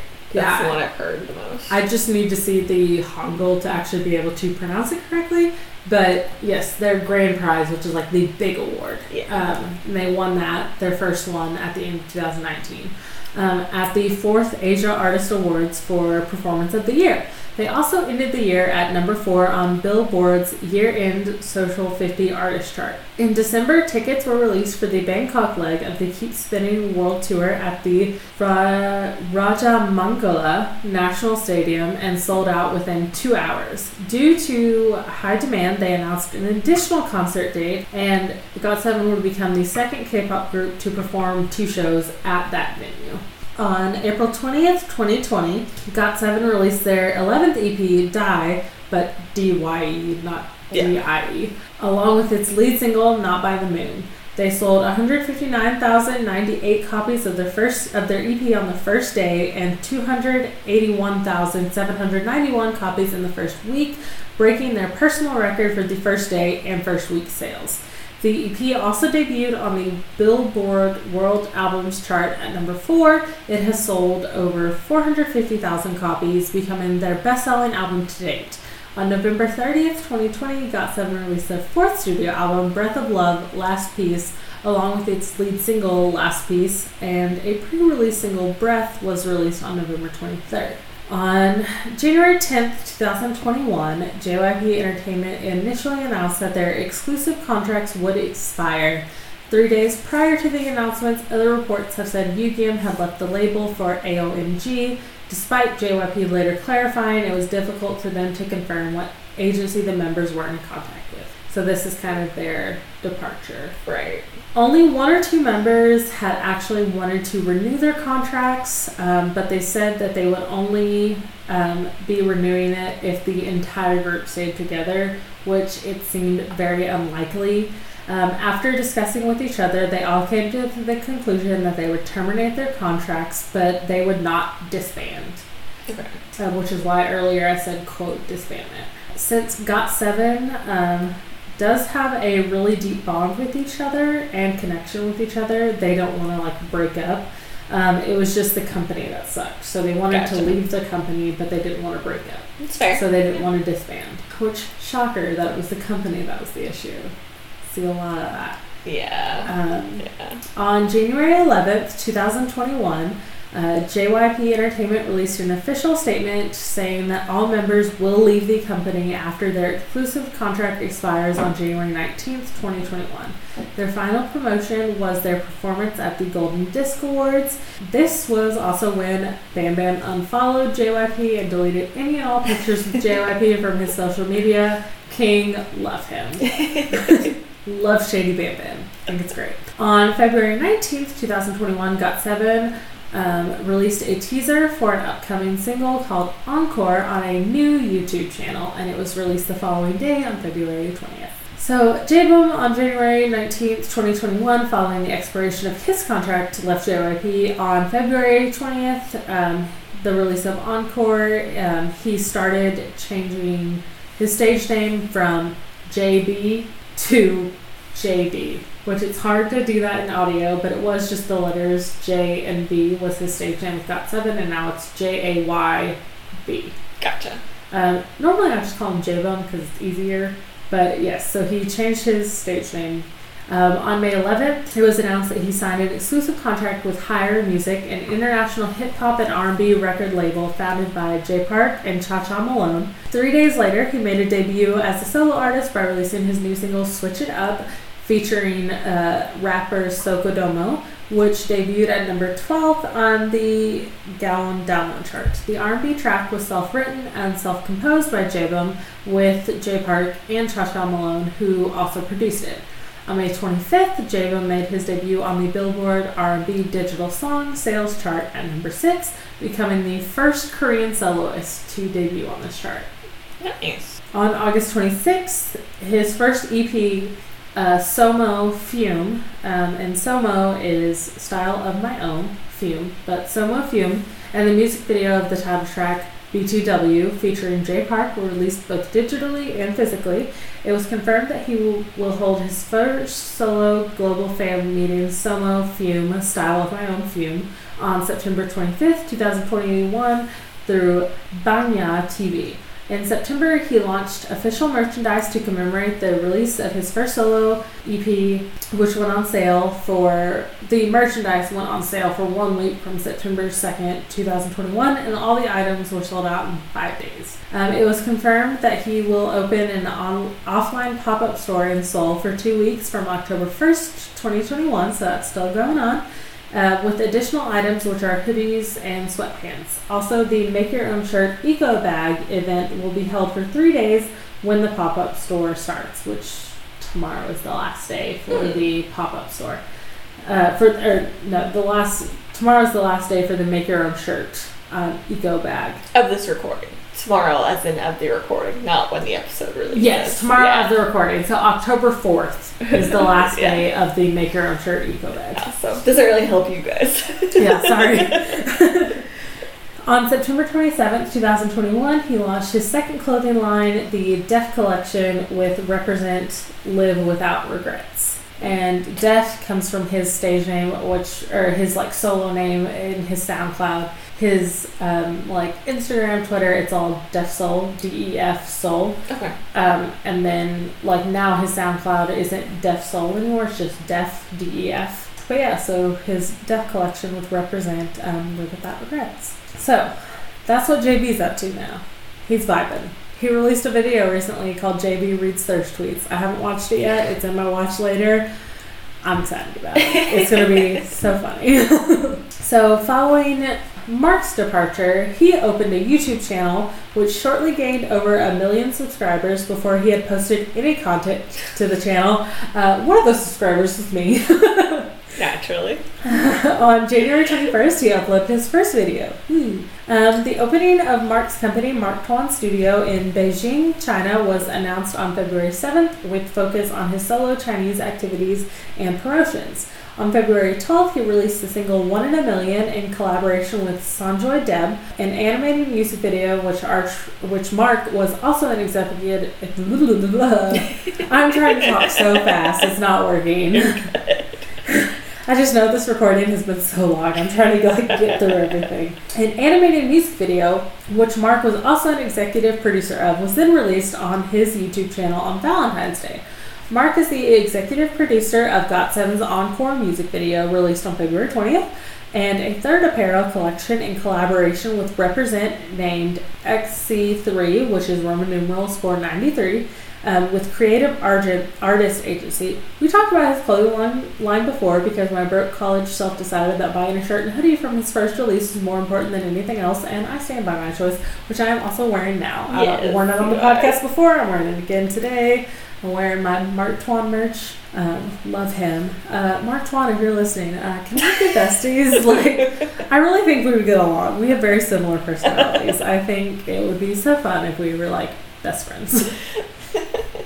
Manifest. I love him so much. Mark Tuan is, is everything to me. So Jackson and Team Wang currently operates Jackson's international activities. There had been reports alleging Jackson had also partnered with Sublime Artist Agency, which the agency later confirmed on January 22nd. On March 26th, he released his new English single, LMLY, along with a self directed 90s Hong Kong movie inspired music video. Jackson has been doing a lot of solo stuff with Team Wang before. He released like Papillon, he released OK, which, okay, if you haven't listened to OK by Jackson Wang, do that like literally now.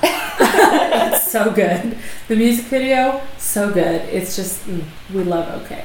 Jackson made his U.S. late night television debut with the single on April 21st, performing it live on the Late Late Show with James Corden. In August 2021, he created and joined the C-pop group Panthepack under the label Team Wang, consisting of Ice, J.Sheon, and Karencici.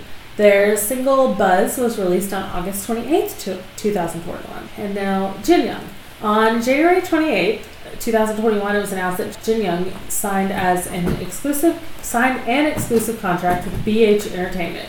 BH Entertainment is not the same thing as Big Hit Entertainment, which I kind of thought at first because I just saw BH. I was like, oh, Big Hit, and then I like I was like, wait a minute, that's like literally not correct. I don't know, that's not true. Uh, BH different from Big Hit. Big Hit can be abbreviated to BH, but they are different companies. But also, Uh, isn't Big Hit no longer a company? Did they rename themselves? I think so. I don't know, because I know. I. I don't want to be wrong about that. Let me check. I thought it was still Big Hit. It could be. It could not be though. But I know something changed on YouTube. Hold on, let me look. because I know that all of the. Um, I knew all of the Pledis artists went to Big Hit, like Seventeen, NU'EST. They all went to Big Hit Yeah, they're because Pledis closed. they're Heidi now. Or Hyde. Oh, is that what it is? That's what I used to follow Big Hit, but now it's this. Oh, So I don't I don't know what happened, but I just noticed one day that stuff changed, and I was like, oh. yeah. I never realized, or I never knew that. They because the most I've kept up with Big Hit was when Seventeen and New East and all of the Pledis groups went to Big Hit. Yeah. But like, I because I haven't watched like a lot of because NU'EST hasn't been putting out a bunch of new music other than their Inside Out, um, which I guess I I watched NU'EST music videos on the NU'EST channel rather than the company's channel. Permanently closed. Oh shit! Damn. well, when did that change? Recently, I think. Okay. From what I, because I, it threw me. I was like, wait, who is? Because I was like, what is this subscription that I own now? But yeah, it was because R.I.P. Big Hit, you will be missed. But I guess you're just vibing under a new name because I don't. so you'd be alright. I think you're fine. yeah, I think you're fine. you got the money. You're fine. You're cool. You've got BTS, you've got TXT, you've got 17, you've got NU'EST. Which NU'EST is a personal brag for me because I love them, but I know they're not a brag for money because they're not one of the more popular groups, but we love her anyways. And from what I can tell, it looks like the leader is still the main guy from Big Hit. So it's basically just just a new name. yeah, yeah. He founded Big Hit, and yeah, he's still the chairman of this Heidi or Hyde. Hype, Heidi, uh, who knows? Yeah, I'm not sure. Just a little fun music label fact for you guys. Yeah, cool. I, we learned Just the one thing I knew off the top of my head. I. I was like, what are you talking about? What do you mean big hit's not a thing? I don't know a lot, but I know random shit. But yes, so Jin Young signed an exclusive contract with BH Entertainment, which is an agency founded by actor Lee Byung Hyun following his departure from JYP. On July 22nd, he was confirmed to star in the upcoming TV and drama Yumi's Cells as the popular boy alongside Kim Go-eun. This the series is based on the webtoon of the same title and will be released in the second half of 2021. On July 29th, he released a new digital single Dive through various domestic and international music sites as a gift for fans. The song is based on the sound of GOT7 and was self-written and self-composed. Also, the special clip was released on 1theK Originals official YouTube channel. He made his debut on the Billboard World Single World Digital Song Sales chart with Dive, entering at number 12, becoming his first song to debut on this chart and his first entry on the Billboard chart. In September, he starred as the main cast for New York Fashion Week's digital fashion short film Concept Korea New York S slash S 2022 for Nohant, a unisex casual brand based in Seoul. The film was released through the New York Fashion Week official website and Korea Creative Content Agency official YouTube channel. On September 29th, he released Dive Japanese version through all music platforms. Nice. Young Jae signed an exclusive contract with Sublime Artist Agency on January 20th, 2021, on March 9th, it was announced that Young Youngjae had joined the cast of Midnight Sun, a musical adaptation of the Japanese movie A Song to the Sun, in the leading role of Haram. Uh, Midnight Sun was performed from May 1st until July 25th at the Kwangnim Arts Center. Two of these songs, Meet You When the Sun Goes Down and Goodbye Days, were also released as singles by each, each main actor, which what is Youngjae and his um, the other main actor. Uh, May 7th, he released the soundtrack Pop Star for the web series So I Married the Anti Fan. On October 5th, he will make his solo debut with the first extended play. Colors from Ars is the uh, album and its title track Vibin, which is like two days from now, October yeah. 3rd. Uh, so be there for that. I watched the trailers. I'm excited for it. It looks really good. This still won't beat out by then. No, it won't. his voice is really good. Like he's you'll love it. I'm gonna love it. I can tell. It's just he's so fucking talented. He debuted after seven months. Come on, give him a chance. It's fair. It's fair. On March 5th, 2021, Abyss Company announced that Bam Bam has signed an exclusive contract with them. On March 16th, he received the Inspirational Role Model for Youth Award at Thailand Master Youth 2020 to 2021 Awards. On June 15th, he made his solo debut in South Korea with his first extended play Ribbon and its title track, also named Ribbon. On September 7th, he launched a clothing line in collaboration with Charms. The sales period, slated to end on September 30th, was extended until October 10th due to high demands, um, and a portion of the proceeds will be donated to support low income children. Yugyeom has signed to AOMG, a company run by Jay Park, which there was the other company that Jaebum was other under that is also run by J Park, but the same J Park who was previously under JYP, but then has opened new companies. This is another one of J Park's companies, Okay. but not the same one that JD is under, but it is made by the same J Park. Okay. Yugyeom has always loved hip hop. That was his style of dancing and music. I mean, you could see that in his hit the stage performances. Um, so AOMG makes sense for him. On June 3rd, it was announced that Yugyeom would make a mid June comeback, his first release as an AOMG artist, which also features fellow label mate Gray. Yugyeom released a seven track extended play titled Point of View U, for which he collaborated with hip hop artists DeVita, Loco, Gray, J Park, and Pun- Punchnello. Gray produced five of the songs, while Cha Cha Malone uh, produced two. The pre release single I Want You Around, featuring Davida, was accompanied by a music video, a music video for All Your Fault or Nejal Mutia. Motia. Yeah, Nejal Motia for All Your Fault was released on June 17th, featuring Gray. On June 22nd, an All Your Fault banger. Uh, it came on while I was in the shower. Love her. She's so good. on June 22nd, Yugi made his debut on the Billboard World Digital Song Sales Chart at number two with I Want You Around. Two days later, his first solo EP debuted on the Gaon album chart at number 11, and All Your Fault featuring Gray debuted on the Gaon download chart at number 15.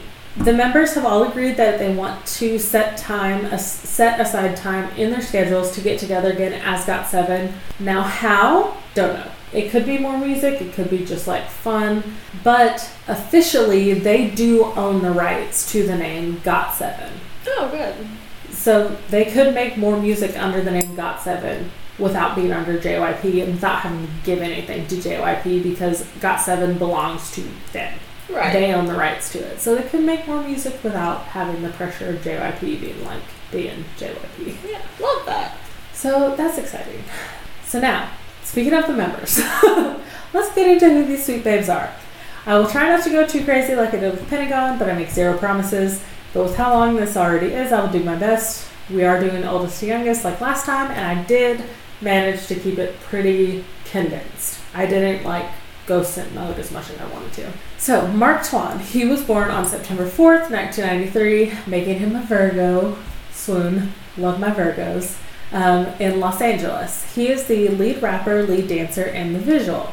He has two older sisters and a younger brother um, who is one of his Twitch moderators, I'm pretty sure, if I remember correctly. His younger brother, his name is Joey. I think he's his Twitch moderator, one of his Twitch moderators.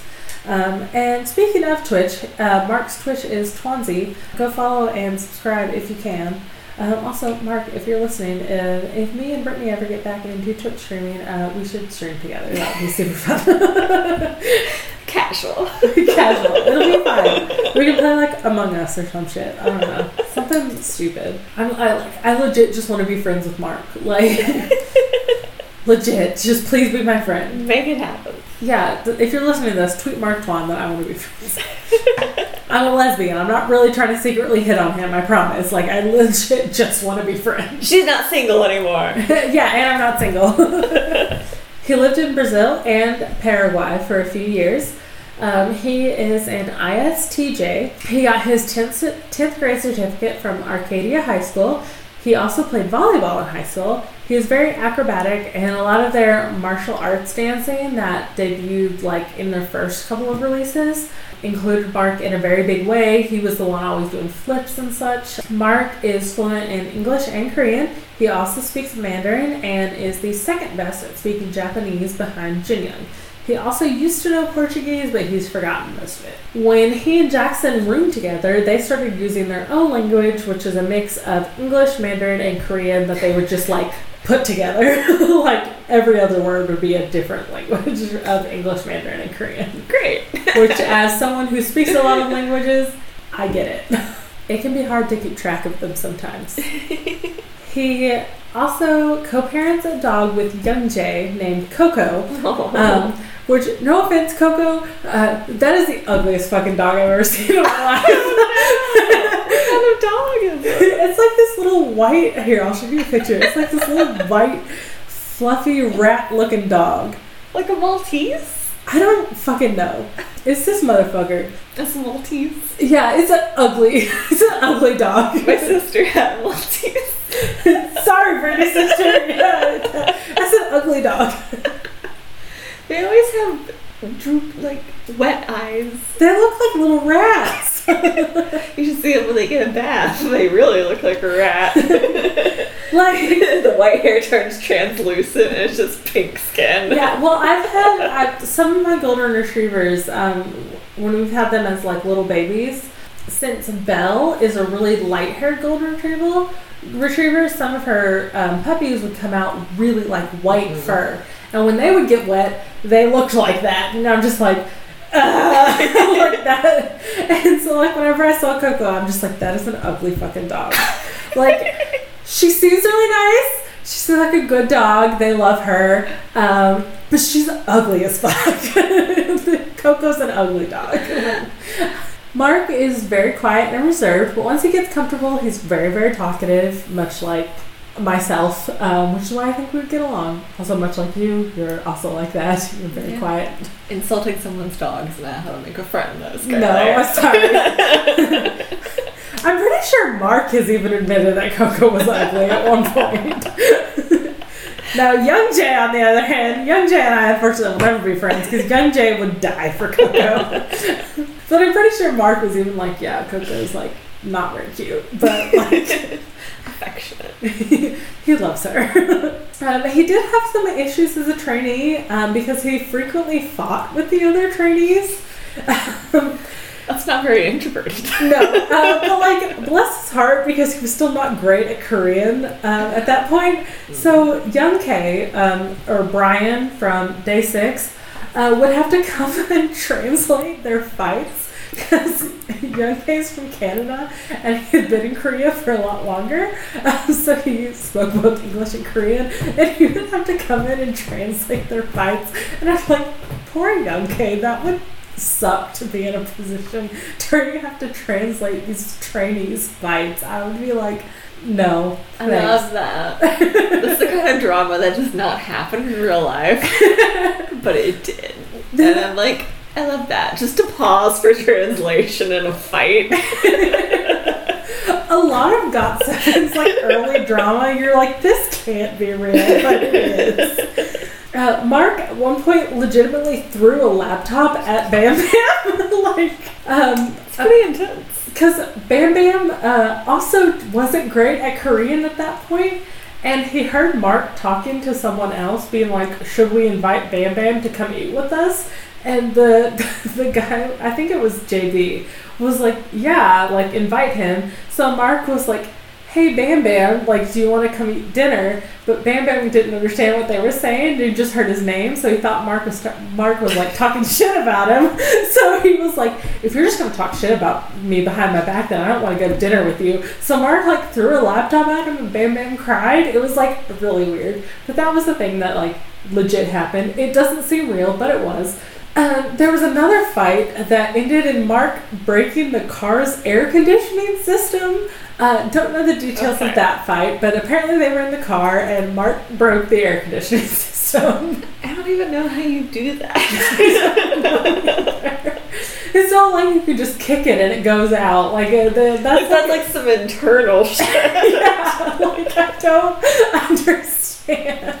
All right. but GOT7 do say that Mark's good point is that he's very quiet but supportive. but he can break a car's air conditioner like nobody's business. yeah, apparently when you piss Mark off, it's like next level. But on his normal self, he's very quiet and very supportive. Just don't make him mad, I guess. He's very to the point, logical, and he doesn't make careless remarks, even if he doesn't agree with certain members. Um, when the other members are very loud, he's quieter, but when they become quiet and tired, he's the one who's very energetic, kind of balancing their mood. They love him, he loves them, it's very sweet.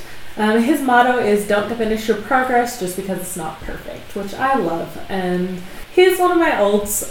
Uh, like I think I touched on like the terminology of alt bias and all that thing last time. Um, but he is one of my ults in all of K-pop, and he's one of my biases in GOT7. I love him very much. I really think we should be best friends. Im Jae-bum was born on January 6, 1994, making him a Capricorn, a um, in Gyeongsang City, Gyeonggi-do, South Korea. He is the leader, main vocalist, and center. He is an ENTJ. Um, he is an only child, and his last name has been changed from his family name at birth. I at one point knew what his family name at birth was, but I don't remember what it is now, and frankly, I really don't need to know. His last name is M. End of story. I am. End of story. Like that's that's his last name. And he said on Hello Counselor that his parents divorced because of his father's alcohol alcoholism, which is why his last name has been changed. But he has a very happy family with his mother and his stepfather, and they have a close bond. Um, but he does not speak with his father anymore. He attended Daewon High School and then was a film major at Kyungwook University. He can speak Korean and Japanese. He has five cats, including Nora, who is the GOT7 cat, but really she's Jacob's cat. and he's allergic to dog hair. Uh, so Coco living at the dorms was not a great time for poor Jacob. Naturally. He can play the piano, and his favorite ways to relax is to take a walk alone or go to like a cafe or just to do something completely by himself. Like go eat by himself, go for a walk by himself, go see a movie by himself. Just something alone, um, which is like fair. I get that. Once while he was practicing, um, he knocked his head on the floor because he messed up. Because he was doing his like b-boy dancing, which is like very like you yeah. know on your hands twisting, but he messed up and like hit his head on the floor he laid on the floor unconscious for 10 minutes until he was found and woken up. Um, and he temporarily lost his memory, so he went home. He couldn't remember the code to his house and he slept outside because he didn't want to wake everyone in the house up. Jesus. I was like, you poor baby. It had to be so scary. I know, but he just was like, I guess we'll sleep outside. I was like, oh my gosh. He has a SoundCloud where he released songs under the name Def Soul, now changed to just Deaf. Defo, go check him out on SoundCloud. He's very good. That was a bad pun, but I had to make it. Um, you get on to me all the time. Here you go. Double fucking edged sword. He is one of my favorite members. He's not one of my biases, but he's definitely up there. I love JB a lot. Um, Jackson Wang was born on, or Jackson Wang um, was born on March 28th, 1994, making him an Aries in Hong Kong. He is the main rapper and the face of the group. He is an ENFJ. He has one older brother. He attended American International School and completed up to the 11th grade. He had been fencing since he was 10 and was a member of the fencing national team in Hong Kong and led his team to the 2010 National Youth Olympics, but they lost. Oh. I mean, still though. Yeah, and his mom like won a gold medal in um, the national gymnastics. Not, uh, and then his dad was like a fencing coach because he had fenced a lot when he had been a fencer and then became a fencing coach. So he's a Hmm. very athletic family.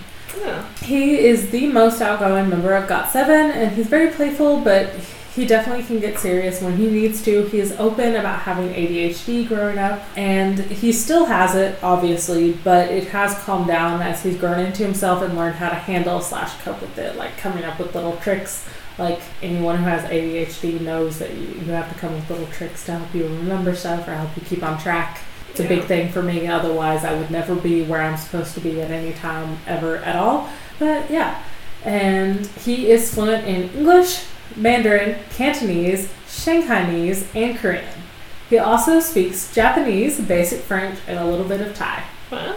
I connect with that. Like your soul spirit.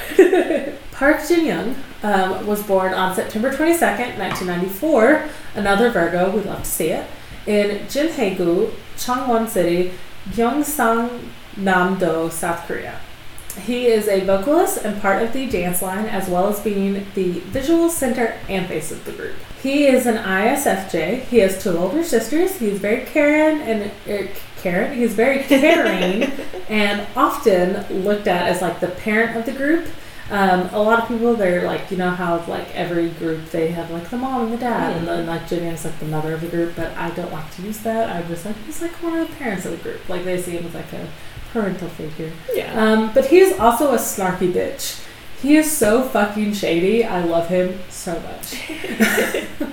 his stage name used to be Junior, but he changed it to just his legal name, uh, Jin Young. He attended Kyungi High School and went to Hyowan University for performance. He does a lot of choreographing for GOT7 along with Mark and Yugyeom. He can also play the piano. He is fluent in Korean and Japanese and is very proficient in English. He loves to read, especially to improve his vocabulary and communication skills. He used to dream of being a preschool teacher, and his homeroom teacher was one of the people who guided him to where and who he is today. He is my other bias in GOT7. I have two, Mark and Junior. Um, I love him. Please watch He is Psychometric. Um, he also played a young Heo Joon-jae in Legend of the Blue Sea, another great show. Please watch it. So those two shows, He is Psychometric and Legend of the Blue Sea. Watch both of them, please. Jin Young is in them. He's very good. Actor Jin Young is delicious. Choi Young Jae was born September 17th, 1996, making him the third and final Virgo we love. It's a group full of Virgos. No wonder why I love them so much. in Mokpo City, Jeonnam-do, South Korea. He is the main vocalist. He is an ISFJ. He has one older brother and one older sister. Before he debuted, he used to sing with his older brother, actually. Um, he got his education from Seoul Korea Arts High School. Um, Youngjae posts a lot of self self-composed and written songs on his SoundCloud under the name Ars. Go check him out. He wrote and composed 131 AM with J-Bum, but he, and this is when I kind of talked some more about how he had to perform alone during the Fly tour because of J-Bum's back injury, and he cried. I also cried. Um, he plays the piano and can speak Korean and Japanese. He has a tattoo reading Ars longa vita brevis, which is a Latin translation of a Greek of, uh, aphorism, roughly translating to skillfulness. Skillfulness takes time and life is short. But like the common interpretation and like the denotations of the direct translation or dictionary definition is skillfulness takes time and life is short. But the connotation or like common interpretation of the meaning is like art, but art is more referring to like craft technique rather than like actual physical pieces of art, but also includes physical pieces of art, but it's more about like craft or technique and like music, art, books, medicine, like basically anyone's craft or anything like that is like life is short, but it's forever. But art is forever. And his SoundCloud name is Ars. His Twitter is got yj underscore ars underscore vita. Like he's all about that phrase. Young Jae is nicknamed the sun- sunshine of the group as he is very bright, loud, and happy. He, like JB, is not my bias, but one of my favorite members. Bam Bam was born on May 2nd, 1997, making him a Taurus in Bangkok, Thailand. He is the third rapper in GOT7. He is an ESTJ. He has two older brothers and a younger sister, and they were raised by their mother as their father died when Bam Bam was much younger. All of his siblings are well known dancers in Bangkok. He has four cats, and I know at least two of them are those weird naked cats. Um, Um, yeah. and he also has three dogs now, I think. So four cats, three dogs, I believe. Similar to you. Yeah. Got what, 16 cats and six dogs? It's a crazy life. Um, oh, and he also has a shredder glider. Oh, nice. Yeah. He is fluent in Thai, Korean, and English. His favorite movie is Black Panther, and he's watched it at least six times, he said. Bam Bam was actually supposed to do debut with Stray Kids um, in 2019, I believe is when Stray Kids debuted, either 2018 or 2019. I don't remember the year. I was there for the debut because I watched their survival show and I watched their like debut release, but I don't remember when it was. But it was like a couple years ago. But he was supposed to debut with Stray Kids. Um, but YG complimented Bam Bam, um, so JYP de- let him debut in 2014 with GOT7 because um, on a lot of like JYP and YG when they're forming groups like YG Maker um, or gosh, what is JYP's called? But basically the show where they like make a group. Yeah. Um, they meet up with each other and like show each other performances, and so that's what they did. And YG was like, "Oh, Bam Bam's really good," so JYP was like, "We'll let him debut with GOT7 instead of making him wait." So that's cool. Gotcha, gotcha. Bam Bam and Yugyeom are like best friends in GOT7 because they're the same age. But they used to fight a lot as trainees because Yugyeom was jealous of how small and cute Bam Bam was, so he got treated differently. Um, and then Bam Bam was jealous of how tall and manly Yugyeom was. And I wish I was making that up, but it is so true. they were both so jealous of the other person that they fought all the time. Now they're besties. Um, Love that. Bam Bam also has a very loud and fun personality, and if he's still young. He's just living it up, and we love that for him. Like he's just he's Vibing. Kim Yugyeom was born on November seventeenth, nineteen ninety seven, uh, making him a Scorpio. Hey. Hey, And that is November seventeenth. Is that not? Am I thinking of a different day? Do what? When's your birthday? 18. 18. Damn. I was close. I because I was there. I was like, same birthday as Brittany, and then like you didn't react, so I was like, guess I'm not. That's 18. Okay. Close. Uh, it was close. I knew it was like November 17th or 18th. or 19th. I was like one of those days. But when I read November 17th, I was like, that sounds right. So I was like, close. It's really close. Yes, and he was born in Seoul. Um, but his family moved back to Saudi Arabia because of his dad's job. So he was actually, which is a lot of too much information, but he said it. So he was conceived in Saudi Arabia, but he was born in Seoul and then moved back to Saudi Arabia because of his dad's job. And he lived there for quite a while. Um, later, his home, hometown became Namyangju-si, Gyeongdo, or Gyeonggi-do, South Korea. He is the main dancer, vocalist, and youngest of the group. He is an INFP. Same. Think that's same as yours as well. Um, he has one older brother whom I believes he lives with now. Like they live together. He went to Hanlim Multi Art School. He's a very upbeat person, always smiling and considerate, considerate, but he is the biggest crybaby. Like not in a bad way though, because like got seven, they like to play pranks, and Yu is often the target as he is the youngest. Um, and sometimes that ends in him crying because the prank was to break an expensive wine bottle and like fight about it, and then convince the poor thing that they were going to be disbanded because of it. So Yu cried. it was a roller coaster. Um, Yugyeom just needs a hug. like, someone give Yugyeom a hug. He likes to play the piano as well. Um, and his mom actually didn't want him to be an idol, which I understand parents not wanting that because of how intense and fucked up the K pop entertainment industry can be. Um, but he begged her to just let him give it a chance and for her to give him a chance to prove how much he wanted it. He also did a special dance stage with J Hope from BTS.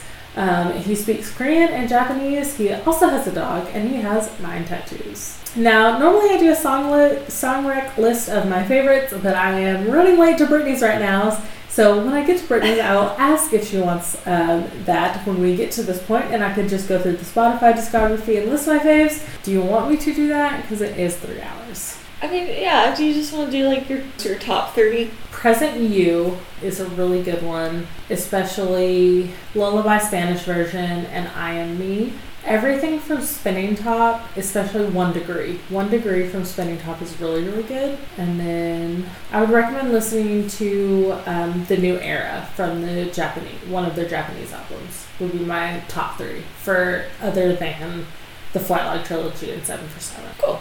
Um, but yeah, Got Seven is a really good group, good group to get into because of their just like spark, I guess. Um, even though they are disbanded technically, I would still totally recommend checking them out. Not only do they have a multitude of content from themselves, like multiple versions of dance practice practices. I think, God, Look had like five different dance practice versions. There was a part switch, there was a two times version, there was a boyfriend version, there was a suit version, like, and then there was a regular version. Like, Look was like all over the place with dance, pra- for dance practices. And I watched all of them, loved every single one of them. Each one is great. But yeah, so multiple versions of dance practices that are, and most of them are for fun. They do like one serious dance practice that they release, and then if they release other versions, they're more just like for fun. Right. The V Lives, of course, um, they have a series called Got Seven Ing, uh, which that prank about the wine bottle was one of the episodes on Got Seven Ing. And the Got Two Day series, um, which is Got the number two, then Day, uh, which is like where a couple of the members just like sit down and talk for like a couple minutes. It's just really a good way to get to know them. Um, the Got the, the Got the Stage special videos. Like there was one that was Paradise from the Seven for Seven album. That was Dance Line, which was Yu Yim, Mark, and Jin Young. Then there was Prove It, which is from Flight Log, Flight Log Turbulence, and it was Jin Young, Mark, Young Jae, and JB. And just like, even though those were released as sevens, uh, all seven members, they did like a Got the Stage, just like a little special unit thing that they just wanted to do for fun. So yeah, they have a multitude of content from themselves, but also a multitude of fan created content like the things you didn't notice videos. A lot of people do things you didn't notice for the dance practices, which are always super fun. There was the things you didn't notice and the mic change, um, never ever thing that was like le- legit. I cried laughing. It was so funny. Then the things you didn't notice in the Got Sevens UR car karaoke. Things you didn't notice in the Never Ever cooking version where they made a cake, baked a cake while they were singing Never Ever. It was just, it was really fun. And so yeah, the things you didn't notice videos. There's like the Got Seven Moments compilation videos, uh, the Got Seven uh, Guide to Got Seven videos, and like all of that. And I've watched a lot of things more than once. It's just super fun, and there's so much out there to just like enjoy. Um, they're so personable, and they just always make me super happy. Anyways, I love them, and I hope everyone else who decides to look into them does as well. Nice. Yeah, that's Got Seven. I'm done now. yeah, I remember now what I wanted to talk about in the beginning. Oh, I don't want to like deviate too much here at the end, but I know we talk about it a lot on here. mm-hmm. But uh, Brittany got her wish, and her father got removed as a conservator. yes, Brittany was freed this week. yes, go Brittany. Yes, and she made like a really like happy Instagram post where she was like topless and she was like, "I'm free." I was like, That's so great. "Love that for you, babe." Go Brittany. I'm so happy for her. Yes, I'm very very happy that her fucking father got removed. Finally, a judge granted it. Fuck that guy. So yeah, that's something I did want to touch on because we cover it a lot. Mhm. Um, so yeah, sorry it's at the end here. No, I completely forgot earlier. That's such a good update. Thanks for sharing. yeah, yeah, yeah. That's so good. Oh, good for you, Britney Spears. We love you. Yes, I'm, I'm so glad. happy. So- And there's like a new Netflix documentary, I think, about Britney that I'm going to watch probably this week. So, yay. But, should we spin? Let's spin.